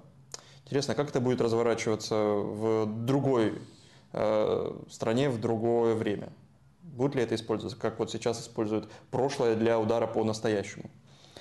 Так, еще одно событие, которое, мимо которого мы не могли пройти, это э, очередное объявление о завершении карьеры Хуакином, потому что он уже объявлял в прошлом сезоне, что закончит карьеру в конце сезона 21-22, но потом продлил еще на год контракт. И сейчас тоже он э, возвращается к э, завершению карьеры и ролик выпускает Петис о том, что Хоакин завершит карьеру по окончанию сезона. И, по-моему, даже пресс-конференцию собирали, где Хоакин рыдал, плакал, э, ревел синонимы, просто говорю вообще одно и то же действие описывая. Э, и говорил о том, что как он предан клубу, как он любит этот клуб и рад здесь завершить карьеру, где он и начинал. И, во-первых, это очень крутой маркетинговый ход со стороны руководства Бетиса, что они сейчас э, говорят об этом, а не после того, как это случится. Потому что сейчас все будут приходить на матчи э, Бетиса, естественно, чтобы посмотреть на Хоакина, потому что таких, такой возможности дальше может не быть. Карьера у Хоакина началась в 2000 году. А, и Помнишь, мы устраивали стрим, где проводили, предлагали главные интриги сезона. Для меня теперь главное, я просто до этого не обращал внимания, и тогда еще не было объявления о том, что Хакин закончит карьеру. А, теперь для меня главная интрига испанского сезона, вообще всего, включая выступление Реала в Лиге Чемпионов, вообще всех команд, это сыграет ли Хоакин 8 матчей из 9 оставшихся. Выйдет на поле в 8 матчах из 9 оставшихся у Бетиса. Потому что прямо сейчас Хоакин занимает второе место по количеству игр в истории испанского чемпионата. 615 матчей у него. У Субисарета 622 игры. нужно набрать ну, 7, чтобы сравняться, 8, чтобы побить. У Бетиса 9 матчей впереди в рамках Ла Лиги. Мануэль Пелегрини, будь мужиком, дай человеку хотя бы по паре минут в каждой из этих игр. Тем более, что ты даешь ему гораздо больше времени, э, и он полезен по-прежнему для тебя. А, что для тебя Хакин? Потому что для меня это просто чувак из прошлого, который был в FIFA 2000, о, FIFA, в, ну да, FIFA 2005, и как раз он тогда как раз переходил, да, в Валенсию, или еще в Бетисе был, э, и как будто ну, странно вообще, что он доиграл до таких э, вершин и что он может стать э, рекордсменом по количеству матчей в Ла Лиге, с учетом того, что два сезона он вообще провел в другом, в другой стране. А, да, а, мне вот кажется... если вот я человек, который вообще не понимает, кто такой Хоакин, почему мне нужно помнить о нем и знать о нем?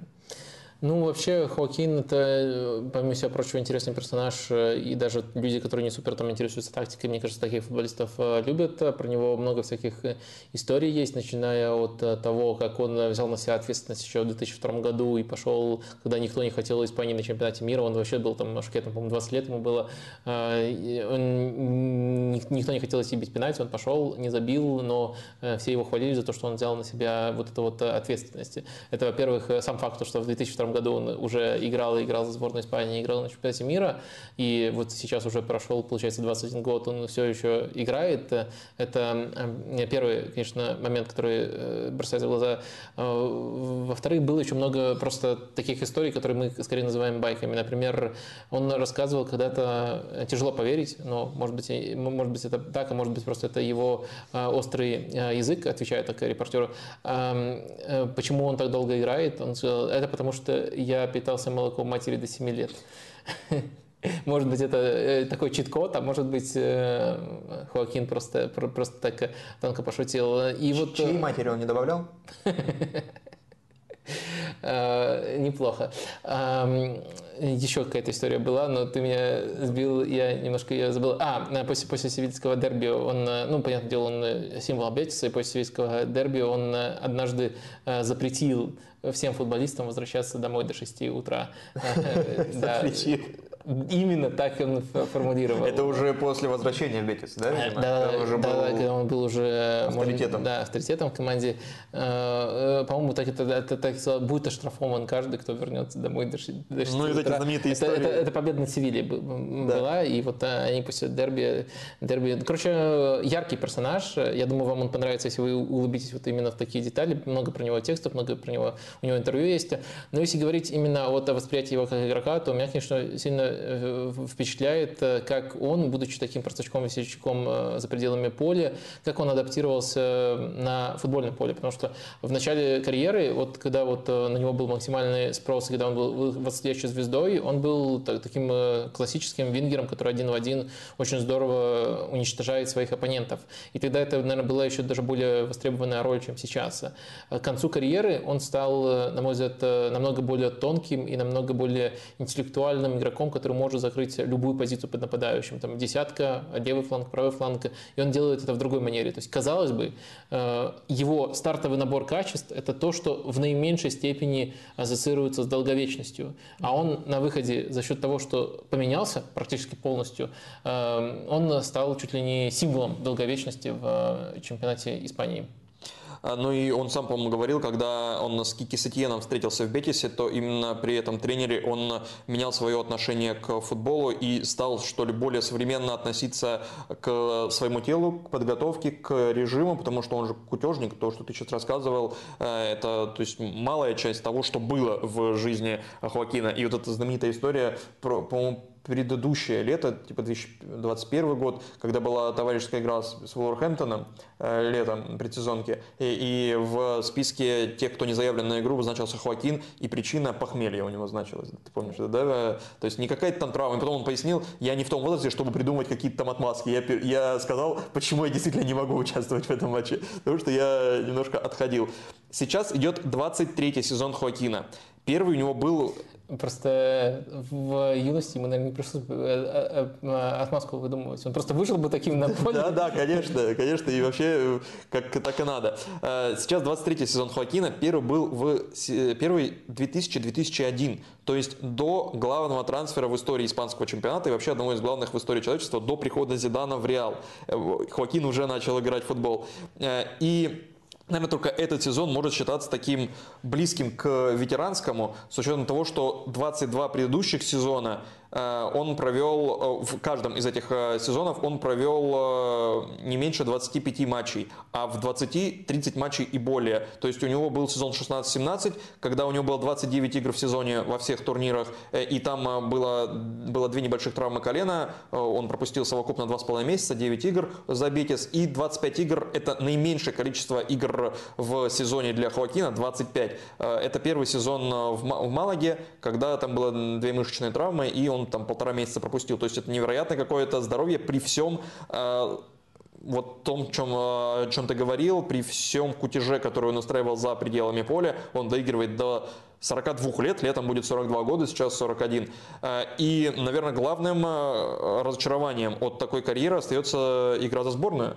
Ну и даже не игра за сборную, а как раз таки не игра за сборную, потому что Хоакин это то же самое поколение по возрасту, по крайней мере, что и Хави, что и Иньеста, что Давид Вилья и, и так далее, и так далее, и так далее. Но Хоакин закончил карьеру до того, как это самое поколение стало доминировать в мире и выигрывать все подряд. Хоакин очень рано начал карьеру в сборной, в 2002 он уже был на чемпионате мира, в 2007 он э, после там, конфликта с Арганесом э, закончил карьеру в сборной в 26 лет. Э, ты мог бы представить, если бы не было вот конфликта с тренером и не было вот такого характера у... Э, да даже если был такой характер, потому что были другие тренеры после Арганеса. Был Висен Дельбоски, который с любыми характерами, кажется, уживался. Ты мог представить Хоакина играющим, приносящим какую-то пользу вот той сборной Испании, которая все выигрывала?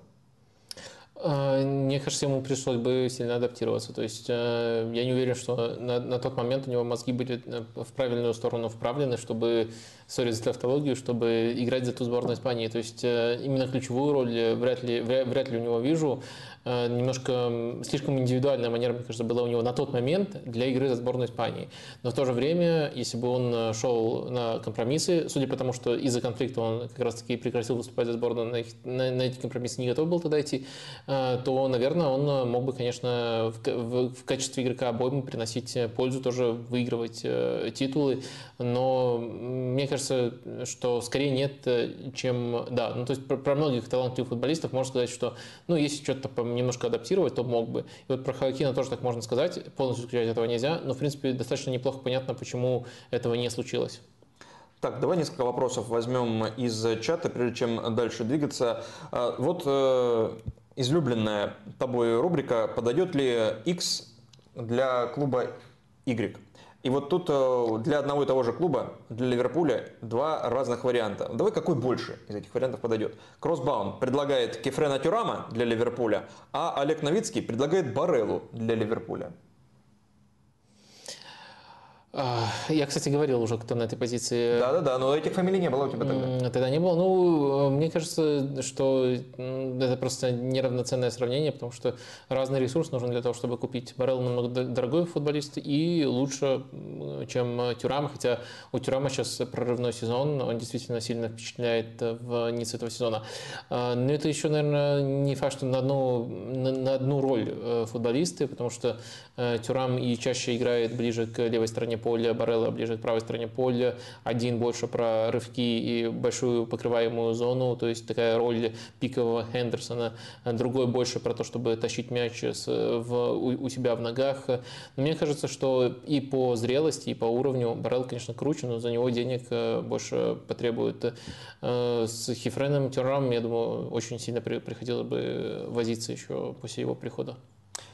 И еще один вопрос в эту же рубрику. Аман Жикиянов. Энсаляфе для МЮ. Как mm. тебе? Потому что тут э, прям дискуссия разворачивается. Вместо Де Йонга, например. Вместо Де Йонга? Ну, потенциального Де Йонга, которого нет. Неубитая, неубитая шкура Де Йонга. Ну, НЦЛФ, в принципе, если, если вас не устраивает Эриксон, мне кажется, больше всего сезона Эриксон все-таки устраивал вот в этой роли, то мог бы вот конкретно э, вот эти функции на себя взять, это, это было бы вариантом. Э, но я не уверен, что он прямо, э, прямо апгрейд на этой позиции. Он классный сезон проводит. Я его выделял с самого начала сезона, когда Лориан вообще был на коне. Но я не думаю, и в принципе понятно, на какой позиции он бы себя проявлять, но я не думаю, что он э, уже уровень МЮ. Слава Бурлак, спасибо за труд, спасибо и вам. Руди Гарсия или Жардим вроде толковые, около топовые тренеры. Почему не могут найти работу? А еще бонус вопрос. Иржи Терпышовский. Где бы вы его идеи хотели увидеть?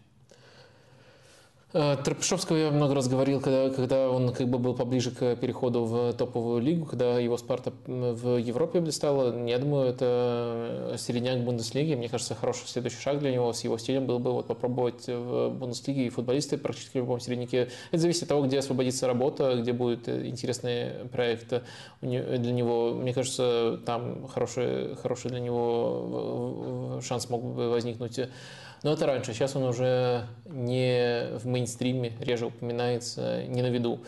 А, а, а Руди Гарсия и, Жардин, и Роди Гарсия, да. А, а что с ними? Ну, вроде около топовые тренеры, почему не могут найти работу? Ну, Руди Гарсия была недавно работа. Ее лишили. Его лишили ее. Ну, Жардим, не знаю, мне кажется, очень специфичный тренер. С одной стороны, неплохой, с другой стороны, слишком да контратакующий и негативный, то есть не каждому клубу большому подойдет. Руди Гарсия, ну, мне, мне нравится работа, которую он э, проделывает э, в разных командах, тот футбол, который он ставит, но как-то у него некрасиво получаются уходы практически из каждого клуба, э, и не, не сказать, что в полной степени его ценят те, кто его туда приглашают, и это, конечно, не самый приятный шлейф. Нет однозначности в его успехах, либо там неудачах э, по итогам работы в том или ином клубе. Поэтому, мне кажется, ну, я согласен, по крайней мере, с тем, что э, его можно назвать э, недооцененным, но, наверное, это, это медийный аспект, он недораскручен, недораспиарен. А по Жардиму, мне кажется, тут еще есть стилистические опасения и есть намного больше сомнений по поводу, можно ли вообще его считать хорошим э, тренером именно для какой-то ведущей команды? Ну и так плавно мы подобрались к нашей непостоянной рубрике «Теория, гипотеза, как угодно». Потому что до стрима ты сказал, что тебе пришла в голову гениальная мысль, как трудоустроить человека, у которого и так есть две работы – я, Валерий я, Карпин. Я, я, я просто э, представляю, как я тебе прихожу и говорю, слушай, у меня есть гениальная мысль, а ты да? бы так Передай там. Да, да, да. Будешь в Ростове, передай, да. Через твоего э, секретаря тебе там пишу. Гениальная мысль у меня есть, вот подготовил специально. Никто об этом не думал, э, и вот я подумал, нет, конечно, гениальной мысли эту я не называл, а вот рубрику я назвал гениальным названием «Воображариум доктора». Вот надо сделать ее постоянной. Э, ну, у нас и, было, и было, были попытки, когда э, ты предлагал теорию, почему э, Деклан Райс перейдет в Арсенал. Это, по сути, из этой же области. Ну, то есть э, твои предположения, которые ты пытаешься аргументировать, твои фантазии, которые ты пытаешься аргументировать, почему это может сложиться именно так и почему это так складывается. Но это еще более радикальная э, фантазия. Вот, давай название для рубрики выберем. Э, я предлагаю две. Доктор забыл таблетки и воображариум доктора. А то есть доктора ты в любом случае оставляешь? Это да. прям выбор, да? Ну, я думаю, это Как ты относишься к творчеству Скриптонита? считывается. Как я, ты относишься к творчеству Скриптонита? Ответь, пожалуйста. Я не знаю ничего, кроме того, что это рэпер какой-то. Вот, у него один из первых его треков, когда он еще членораздельно читал, э, назывался э, «Выбор без варианта. Все, что ты нам дал». Вот ты сейчас примерно тем же самым занимаешься. А, так, очень, очень разное. доктора и доктор забыл таблетки. А, хорошо, предложу свой. Вот, вот, открытый опрос. А, да, предлагайте. Короче, суть рубрики понятна. Кого-то куда-то сватаем, строим гипотезы, теории, иногда даже да теории это, ты занимаешься заговора. половину Половину ответов на все вопросы. Нет, э, половину ответов, э, ну потому что такие вопросы. А половину стрима мы уж точно уделяем разбору непосредственно футбольных матчей. Так что тут, э, тут можно, можно все-таки не так сурово нас критиковать. Итак, почему Валерий Карпин должен оказаться в Реале Соседаде? А, а ты уже спалил даже куда я его отправил, да? Хорошо, почему Валерий Карпин должен оказаться в Сельте? Э, давай предысторию. Э, я смотрел э, матч. Это редко бывает со мной. Соседада? Нет. Соседат я как раз ча- ча- ча- часто бывает соседат смотрю. Я смотрел матч э, Ростова против Зенита, неплохой матч был, э, несмотря на то, что не результативный, но э, все-таки. Э, и э, это не, не в первый раз, когда я смотрю Ростов с такой мыслью, но сейчас она меня уже э, окончательно посетила, я решил, окончательно посетила, окончательно закрепилась у меня в голове, а я решил ее трансформировать в такую гипотезу вот именно в рамках э, такой э, немножко несерьезной э, рубрики. А, так вот, а, почти каждый раз, когда я смотрю Ростов, даже против такого сопротивления, я вижу структурно а, одну из самых недокрученных команд. О чем я говорю? То есть узнаваемые элементы, и в плане прессинга все очень смело. Узкий прессинг э, практически как э, у Ливерпуля. Часто бывает такое, у хорошей версии Ливерпуля, часто такое бывает у Ростова. И э, достаточно неплохо для уровня РПЛ это, это воплощается. При розыгрышах тоже команда комфортно себя чувствует и неплохо доходит до определенной стадии. Но на чужой третьей, как говорит Гвардиола, моя задача доставить на чужой третий. Дальше там больше уже власти у вас, у футболистов. Но на чужой третьей не хватает просто-напросто просто мастерства. То есть э, э, структурность э, и нехватка, нехватка некоторых эм, элементов, которые в первую очередь связаны с уровнем команды, и даже, даже не всегда уровнем, иногда просто с тем, как обучены, в какой среде сформированы футболисты. Мне кажется, что вот это прямо и, то, и тот, и другой элемент, он вопиющий.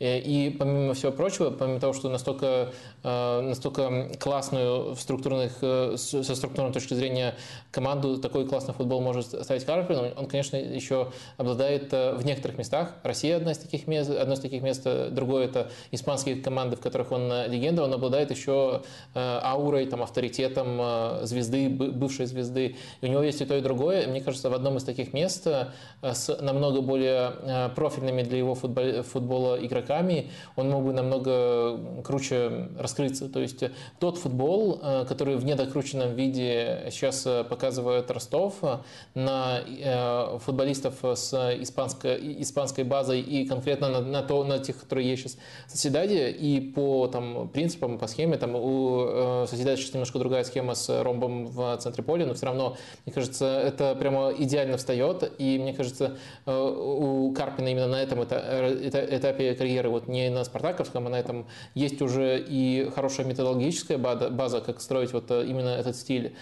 И есть особенно в рамках э, такой команды, как Соседат, авторитет, который нужен э, для того, чтобы э, держать такую команду. Мне кажется, это был бы супер интересный союз. Я думаю, что Соседат мог бы вполне на Лигу чемпионов не только претендовать, но и попасть, если бы там Карпин работал. Мне бы за этим было бы очень интересно следить. Именно потому, потому, как накладывается конкретный состав э, на э, конкретные идеи и почему эти конкретные идеи не до конца могут раскрыться в тех условиях, в которых находятся сейчас. И вот тут прямо идеальный баланс по соотношению всех этих э, сторон, как мне кажется. Ты так смотришь, как будто я сколько... непонятно объяснил. Нет, нет, пояснил ты более чем. А сколько процентов ты даешь на то, что эта фантазия окажется реальностью? Можно использовать 0 целых? Ну, мне кажется, что... У Валерия Карпина есть, что есть испанское подданство. Да, я не про это думаю, я скорее думаю о том, что все-таки периодически так бывает, что в странах, особенно в таких футбольных странах, как Испания, Англия, Италия, Э, очень много решает последний опыт. То есть последний опыт внутри страны – это Мальорка для Карпина, и он как бы не красит Карпина. И мне кажется, из-за этого он может быть очень низко в шорт-листах, если когда-то придется менять Альго Сила. Так что да, я именно позиционирую это как э, фантазию. Я вряд ли это вижу сейчас реалистичным вариантом развития событий, особенно когда мы говорим про конкретный состав. То есть конкретный состав – это перспектива ближайших нескольких лет. Я не думаю, что такое случится. Я думаю, тогда нужно там меньше одного процента на это давать но мне было бы очень интересно. К слову о Мальорке, тут тебя спрашивали, я не думал, что этот вопрос э, окажется уместным, но сейчас более чем. А, Арианна Канат. Как оцениваете талант Марка Асенсио? Мог бы вырасти в топа на своей позиции, если бы не травма крестов? На своей позиции? Какая у него позиция? Вот. Ну, правый вингер а, номинальный, хотя он выходил в этом сезоне и в центре поля, в тройке. Он выходил в центре, он выходил как а десятка, десятки, и как да. ложная девятка в сборной Испании играл. А, так что мне кажется, что а, одна из проблем, что у него нет до конца сформированной позиции. Возможно, если бы он в ключевой возраст, который он пропустил, в, те больше, чем один сезон, по-моему, пропустил, если бы он в это время формировался, наверное, наверное, наверное, был бы сейчас на другой траектории и в плане сформированности под какую-то конкретную роль, и в плане развития своего таланта.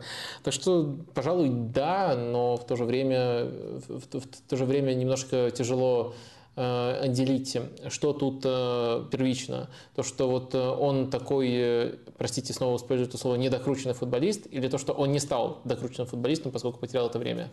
То есть либо его набор качеств достаточно узкий, чтобы стать топом, либо он не стал топом, потому что, потому что потерял это время. Вот как-то так дилемма формулируется. Тут э, напоминаю о том, что ты просил поговорить про Атлетика, обещал поговорить про Атлетика. Мы можем это сделать сейчас или отложить до следующего стрима. Там на неделе будет Атлетика играть в чемпионате, и там еще будет Медвиг в Испании. Может быть, это будет более уместно. А, ну, давай, наверное, отложим. В принципе, мы уже сегодня достаточно сидим. Еще какие-то темы у нас да, еще э, есть, есть э, рекомендации из медиа. И я, наверное, тоже анонсирую среди многих всяких вот. анонсов. Я буду на ОК работать на матче Атлетика против Барселоны, поэтому там неизбежно мне придется проговаривать те вещи, которые я бы неизбежно проговорил и сейчас. Так что э, давайте не будем плодить сущности. Те, кто хочет послушать про Атлетика, послушают там, либо там послушают уже в следующий раз с учетом Э, этого матча. К этому матчу... И, и матча с Барселоной, и матча с, Аль, с Альмерией, который будет на неделе у Атлетика. Да. Э, к этому матчу Атлетика подходит э, с одинаковым количеством очков с Барсой после чемпионата мира. То есть это топ-2 после чемпионата мира. Реал там уже подстал. А вот Атлетика набрал лучшую форму. Барселона шла в своем привычном ритме по этому сезону. И в итоге мы видим их как эм, две самые, самые, э, самые качественные с точки зрения формы команды в Испании сейчас. Да, а к чатику мы еще обязательно вернемся. Прежде, некоторые медиа-рекомендации и то, что нас э, зацепило на этой неделе. Э, я видел, что снова расследует офшоры Абрамовича и расследует Гардиан. Есть ли в этом расследовании, ты читал его? Я полностью только пробежался. А, да, я читал. Есть ли в нем что-то, что мы не знали или хотя бы о чем не догадывались? А, ну, первое расследование, которое с этими же сливами было связано, оно было достаточно банальным, а, потому что ну, оно формально подтвердило то, что и так было секретом для всего света, то, что Абрамович через а, других лиц, через вторых лиц владел Витесом. Вот это вот даже хотелось немножко иронизировать. Да что, правда, серьезно? Пришли к такому выводу в расследование. Но одно дело это знать по секрету всему свету, а другое дело это доказать. И то расследование было достаточно банальным. А в этом, мне кажется, все-таки были новые детали, достаточно достаточно интересные.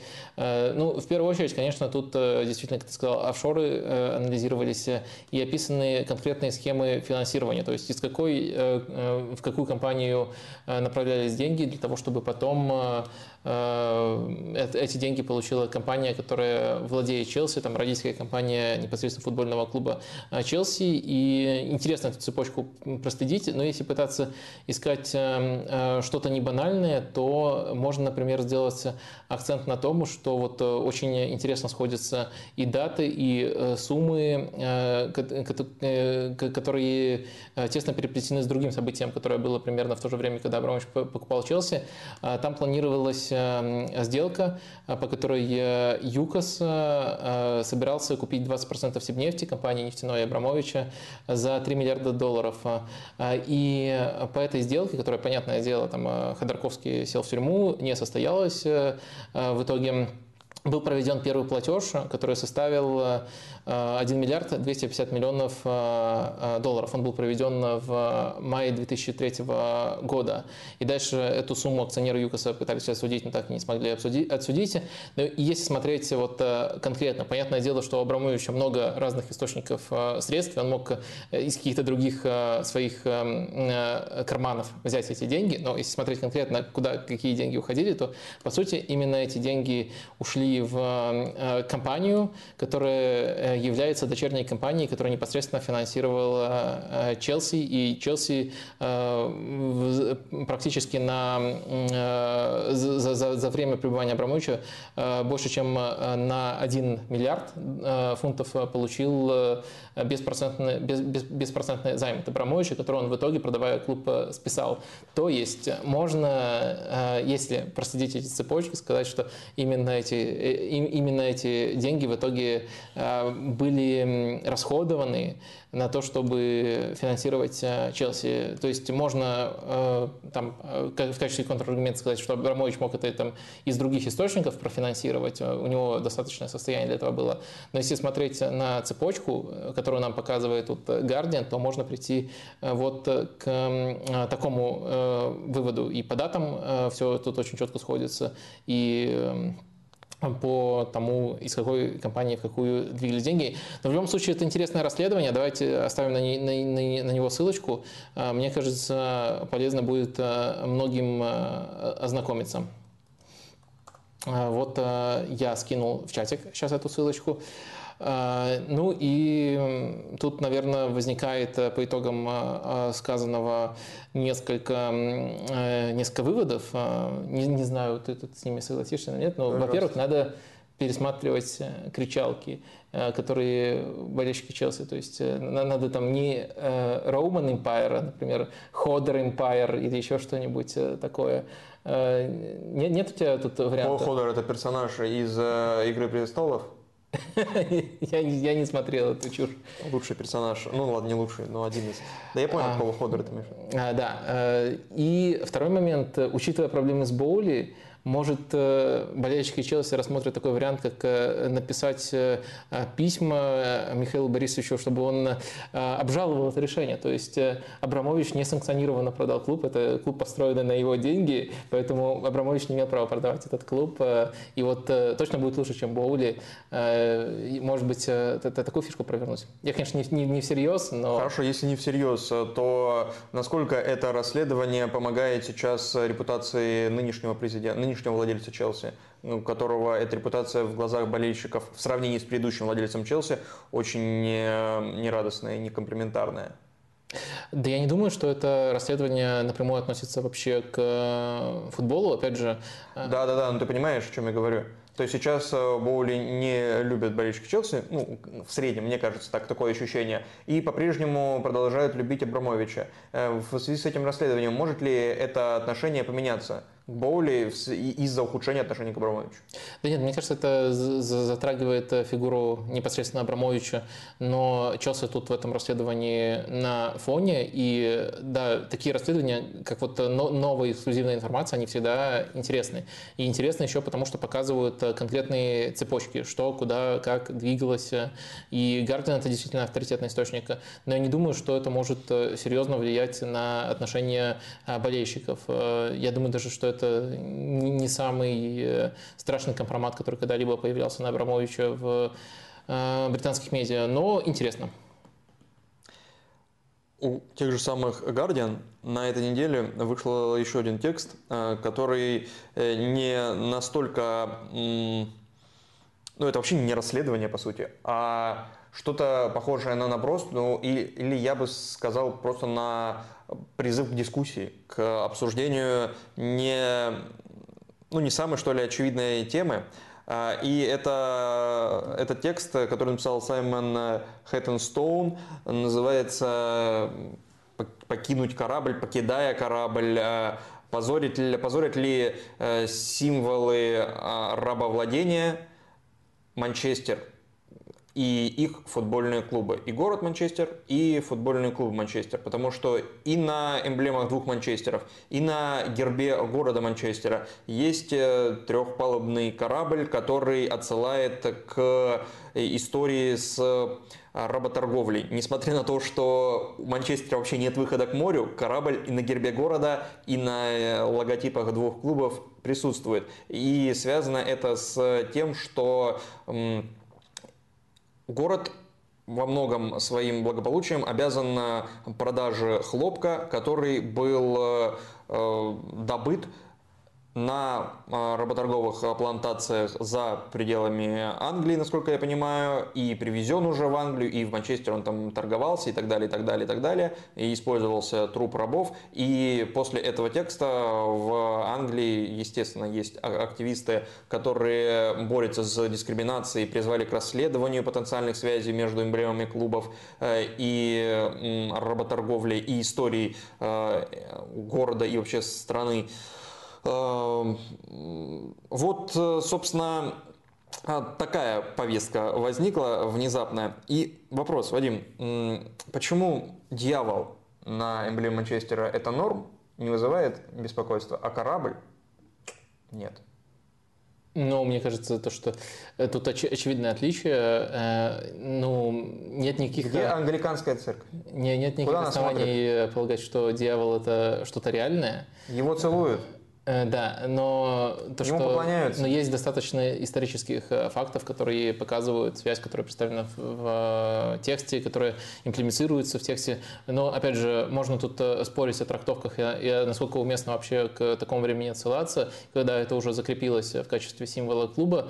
Но, по крайней мере, тут одно нечто недоказанное мифическое, другое это доказанное, но вызывающее разные трактовки. На самом деле, меня немножко смутило, когда ты назвал это набросом, потому что я э, ну, читаю ну, я сказал, призывом дискуссии. Да, я, я, нормально я, кстати, то, что мне больше да, нравится. Да, да. Я, я, кстати, понимаю, что вот первая реакция, когда вот в таких э, чертах без дополнительного контекста а просто там э, скроллишь этот текст, э, наверное, особенно вот в России будет, они что там совсем ударились за головой или там как-то сильнее то что, то, что такие вещи обсуждают. Но если посмотреть на контекст, во-первых, почитать сам текст, в каком тоне он сформулирован и написан, это, на мой взгляд, в первую очередь хорошая журналистская работа, поскольку э, тема не очевидная, тема раскрывается со всех сторон. В, теме, в тексте представлены также слова критиков этой идеи, так что э, точно не заслуживает вот такого вот осуждения. А... И он идет от себя, поэтому я да, назвал автора, да, да, он идет именно. от себя потому что ему когда-то подарили футболку, которую он никогда не задумывался об этом, и вот он э, рефлексирует по этому поводу. Да, и, и вот помимо того, что это такое письмо болельщика, который также по совместительству журналист, э, это не подается в тоне какого-то призыва. Это вот именно как рефлексия описывается,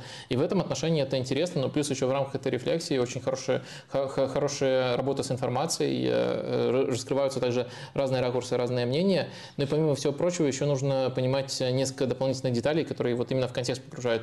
Одна из главных деталей, которая формулируется, это личное отношение Гардина с этой проблемой. То есть э, The Guardian, да. это упоминается в тексте, это газета, которая основана как раз-таки тоже одним из бенефициаров вот этих вот, э, ну, работорговли, просто по-другому тут, наверное, не надо даже подбирать э, слова. Они писали о своем трудном прошлом отдельные материалы, и это продолжение вот этого вот цикла осмысления своего прошлого. Мне кажется, иногда это может быть полезным и уж точно не выглядит э, таким абсурдным, как вот просто формулировать, а давайте там уберем корабль, потому что это связано. Если вот такие детали знаешь, это уже немножко другой э, взгляд.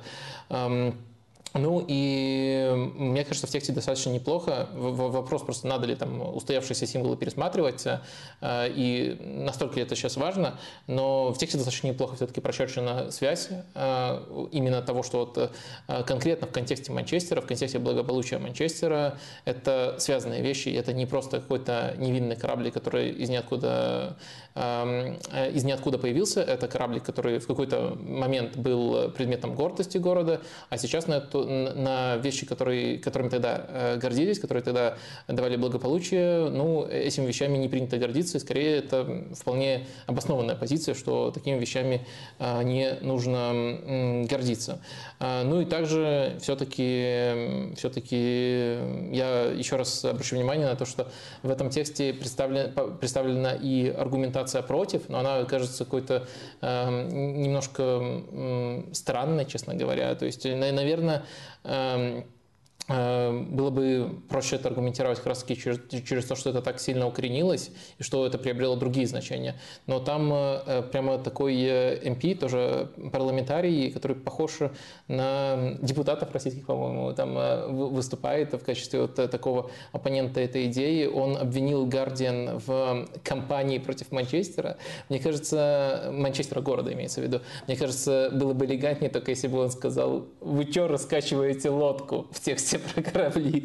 Вот. Ну, это было бы вообще тогда в тему. Ну и дальше он просто строит всю свою риторику на отрицании того, что э, есть какие-либо доказательства, хотя очевидно, что вот если э, почитать, что историки э, в своих дискуссиях об этом говорят, то, ну, то, то, то точно нельзя сказать, что просто нет никаких доказательств.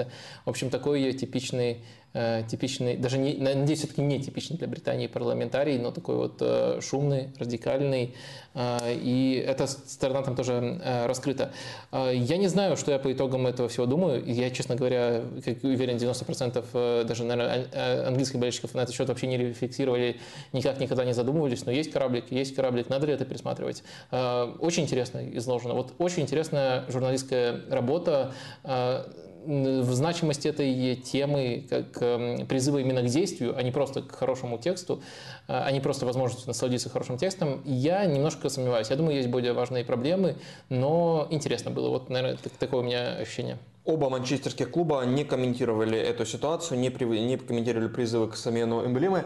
Но я вот что подумал. Если все-таки какой-то из этих клубов или оба решатся на смену эмблемы или на то, ну, на то, чтобы убрать корабль с эмблемы, который присутствует там всегда. И при Орле был у Манчестер Сити корабль, э, и при, или там кто, Кондор был, неважно, при Птице, короче. И, и э, до, по-моему, даже Дьявола у Манчестера был уже корабль. Э, Еще Дьявола не было, а корабль уже был мощно звучит, как будто подрывы религиозности какой-то. Так вот, я подумал, а смена эмблемы в такой ситуации не будет ли означать признание символизма работорговли в этом самом корабле?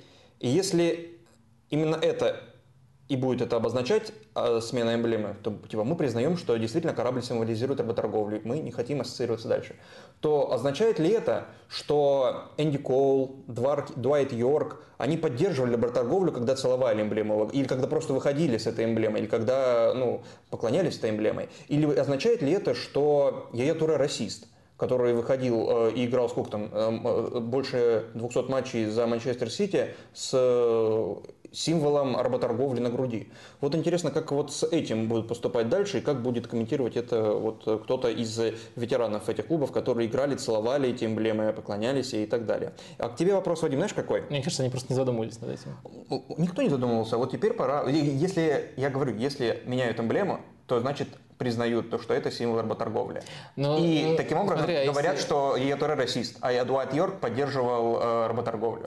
А если мы, э, просто я тоже рассуждаю, у меня тут хорошего решения нету, а, наверное, хорошее решение ничего не делает, вот, э, это просто не кажется суперзначимой проблемой, но, но если рассуждать, но если мы смотрим на текущую ситуацию, как ситуацию, когда накопилась достаточная доказательная база этой связи, что уже не надо просто э, признавать либо не признавать, это уже с исторической точки зрения в неплохом неплохой степени доказано. И если, это пока не популярная тема, но э, мне кажется, если смотреть на аргументацию туда-сюда, то это, это можно так сформулировать. То есть тут, как, как бы оставляя даже сейчас, на тот момент это просто не было известно, сейчас появилось больше новых данных, э, оставляя сейчас, ты как бы признаешь, что ты это поддерживаешь. Тогда ты, это, это было просто кораблем. Сейчас, когда ситуация поменялась с точки зрения э, доказанности той или иной гипотезы исторической, э, то поменял, поменялся контекст, поменялось это значение. Тогда, когда они все эти целовали эти, эти, эти эмблемы, такого дискурса не было. А сейчас такой дискурс появляется, появляется в том числе у людей, которые к этому чувствительны и которые болеют за Манчестер Юнайтед, болеют за Манчестер Сити. Опять же, я тут ни, ничему большему, чем просто к, к тому, чтобы к этим людям относиться с уважением, не призываю. Но вот сказать, что само, сама смена эмблемы станет признанием этого, я не, я, я, я не до конца готов. Мне кажется, что оно так или иначе, ну, признание, либо доказанность этого, к этому э, уже и без смены эмблемы идет. Дальше вопрос, что ты с этим делаешь. Вот в этом я немножко по-другому тут смотрю.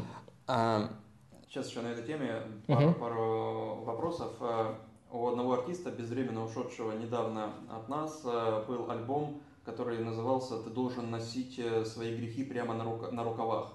Мне кажется, вот сейчас, даже если признают это, то это может быть актуальная формулировка вот этого, этой ситуации. В американском спорте эта тема уже несколько лет существует, и во, времена, а, во время а, зарождения движения Black Lives Matter это особенно ярко обсуждалось, и два клуба НФЛ сменили название. Не просто эмблемы, а название сменили э, из-за связи с которая была э, неприятна э, определенным э, активным группам населения. И вот Вашингтон Redskins, который был всю дорогу Вашингтон Redskins, стал Вашингтон Commanders, а, по-моему, сезон или два даже сезона существовал как будто команда из Pro Evolution Soccer. Футбольный клуб из города Вашингтон называлась. Просто еще не утвердили новое название, и поэтому так существовало. А Cleveland Indians стал Cleveland Guardians.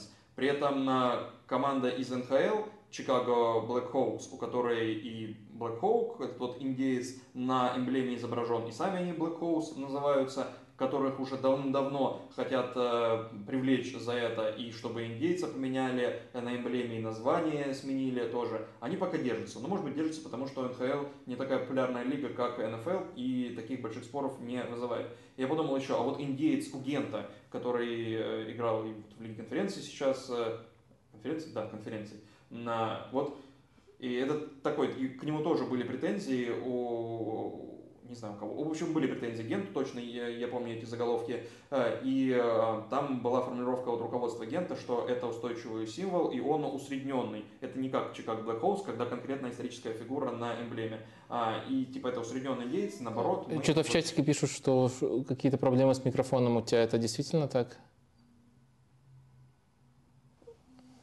Так, и что мы делаем? Я буду говорить в твой. Это вот кто-то перекрывает кислород. Я буду говорить громче. Намек на то, что нам надо заканчивать. Да, заканчиваем. Просто был очень э, важный вопрос для тебя конкретно, э, который, возможно, не будет слышен. Не слышно? Вообще а, не работает. А мой микрофон работает?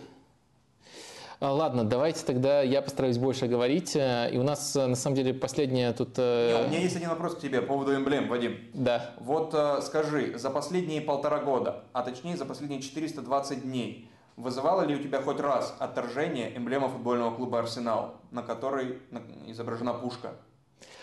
А, из-за из милитаристского оттенка этой эмблемы ну, нет, я, я, я, я это так э, не воспринимаю.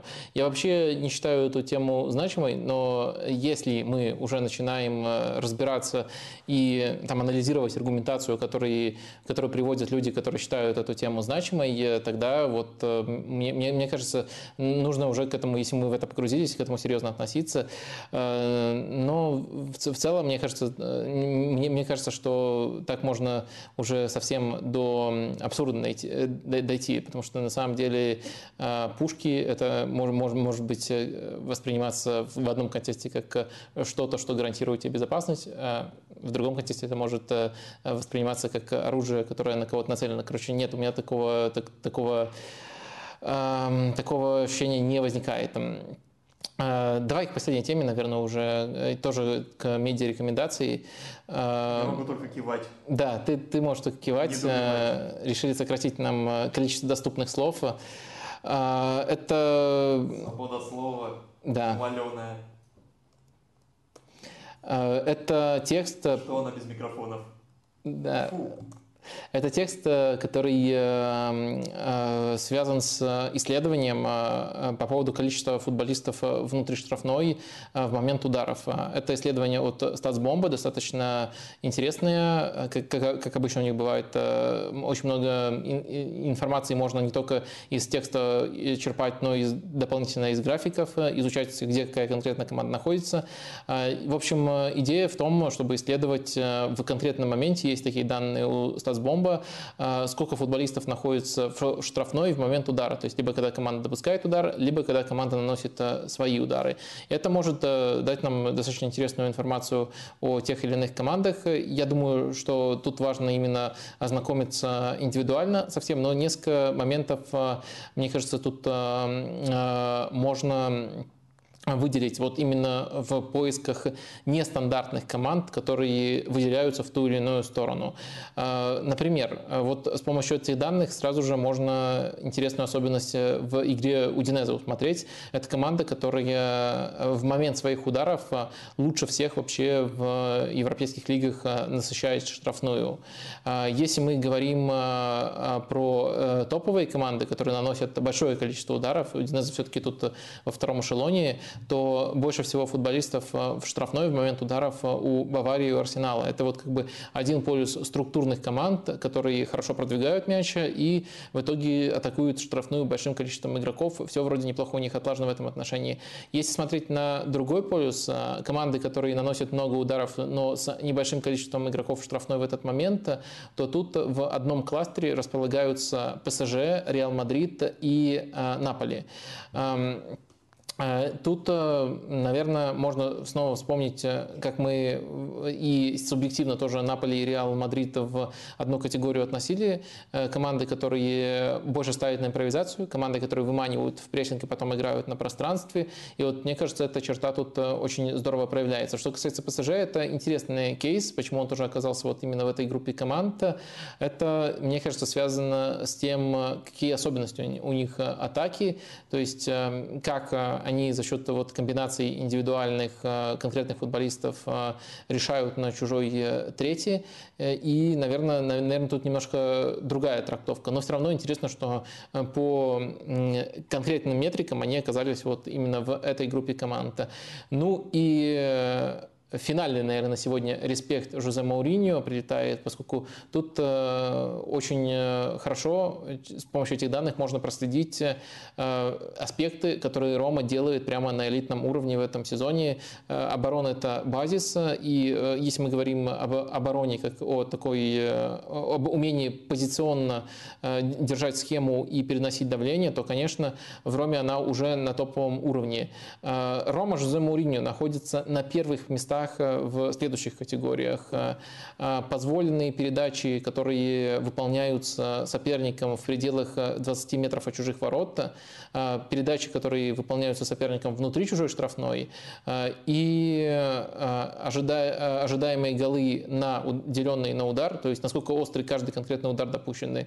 Ну и в целом допущенные ожидаемые голы, оборона Ромы топовая, и тут мы видим, насколько, насколько она хороша по количеству допущенных ударов э, и э, вот по балансу именно э, игроков внутри штрафной и допущенным ударом Рома такая самая сбалансированная команда. Вот если они дают бить, то они очень большое давление на соперника оказывают. Наверное, это основные а, выводы, которые а, я так вот в формате bullet поинтов для вас выписал. А, это рекомендуется к ознакомлению, ознакомлению личному. Э, ну, у меня на этом э, все. Можем выходить э, в финишную прямую или ты, может, не я знаю... могу по... прокричать два, два уточняющих вопроса. Два уточняющих вопроса. Из чата, я думал, может, ты там ткнешь какие-то вопросы. А я тебе выделил, если что. Из чата ты можешь сам прочитать, желтенькие. А, а два уточняющих вопроса по статсбомбу. Какая стратегия тебе кажется более эффективной в атаке? Когда блокируется, о, то есть не блокируется, а когда наполняется штрафная людьми или и при этом количество ударов э, больше блокируется, э, как у Арсенала, там, например, э, или когда растягиваются защитники, чтобы меньше ударов блокировали. Мне кажется, сейчас топовые клубы часто оказываются в ситуациях, когда соперник слишком глубоко сидит, и когда нет другого способа, кроме как насыщать штрафную для того, чтобы его а, расшатать, ну или даже насытить штрафную, чтобы потом а, на границе штрафной появилось больше пространства для дальних ударов.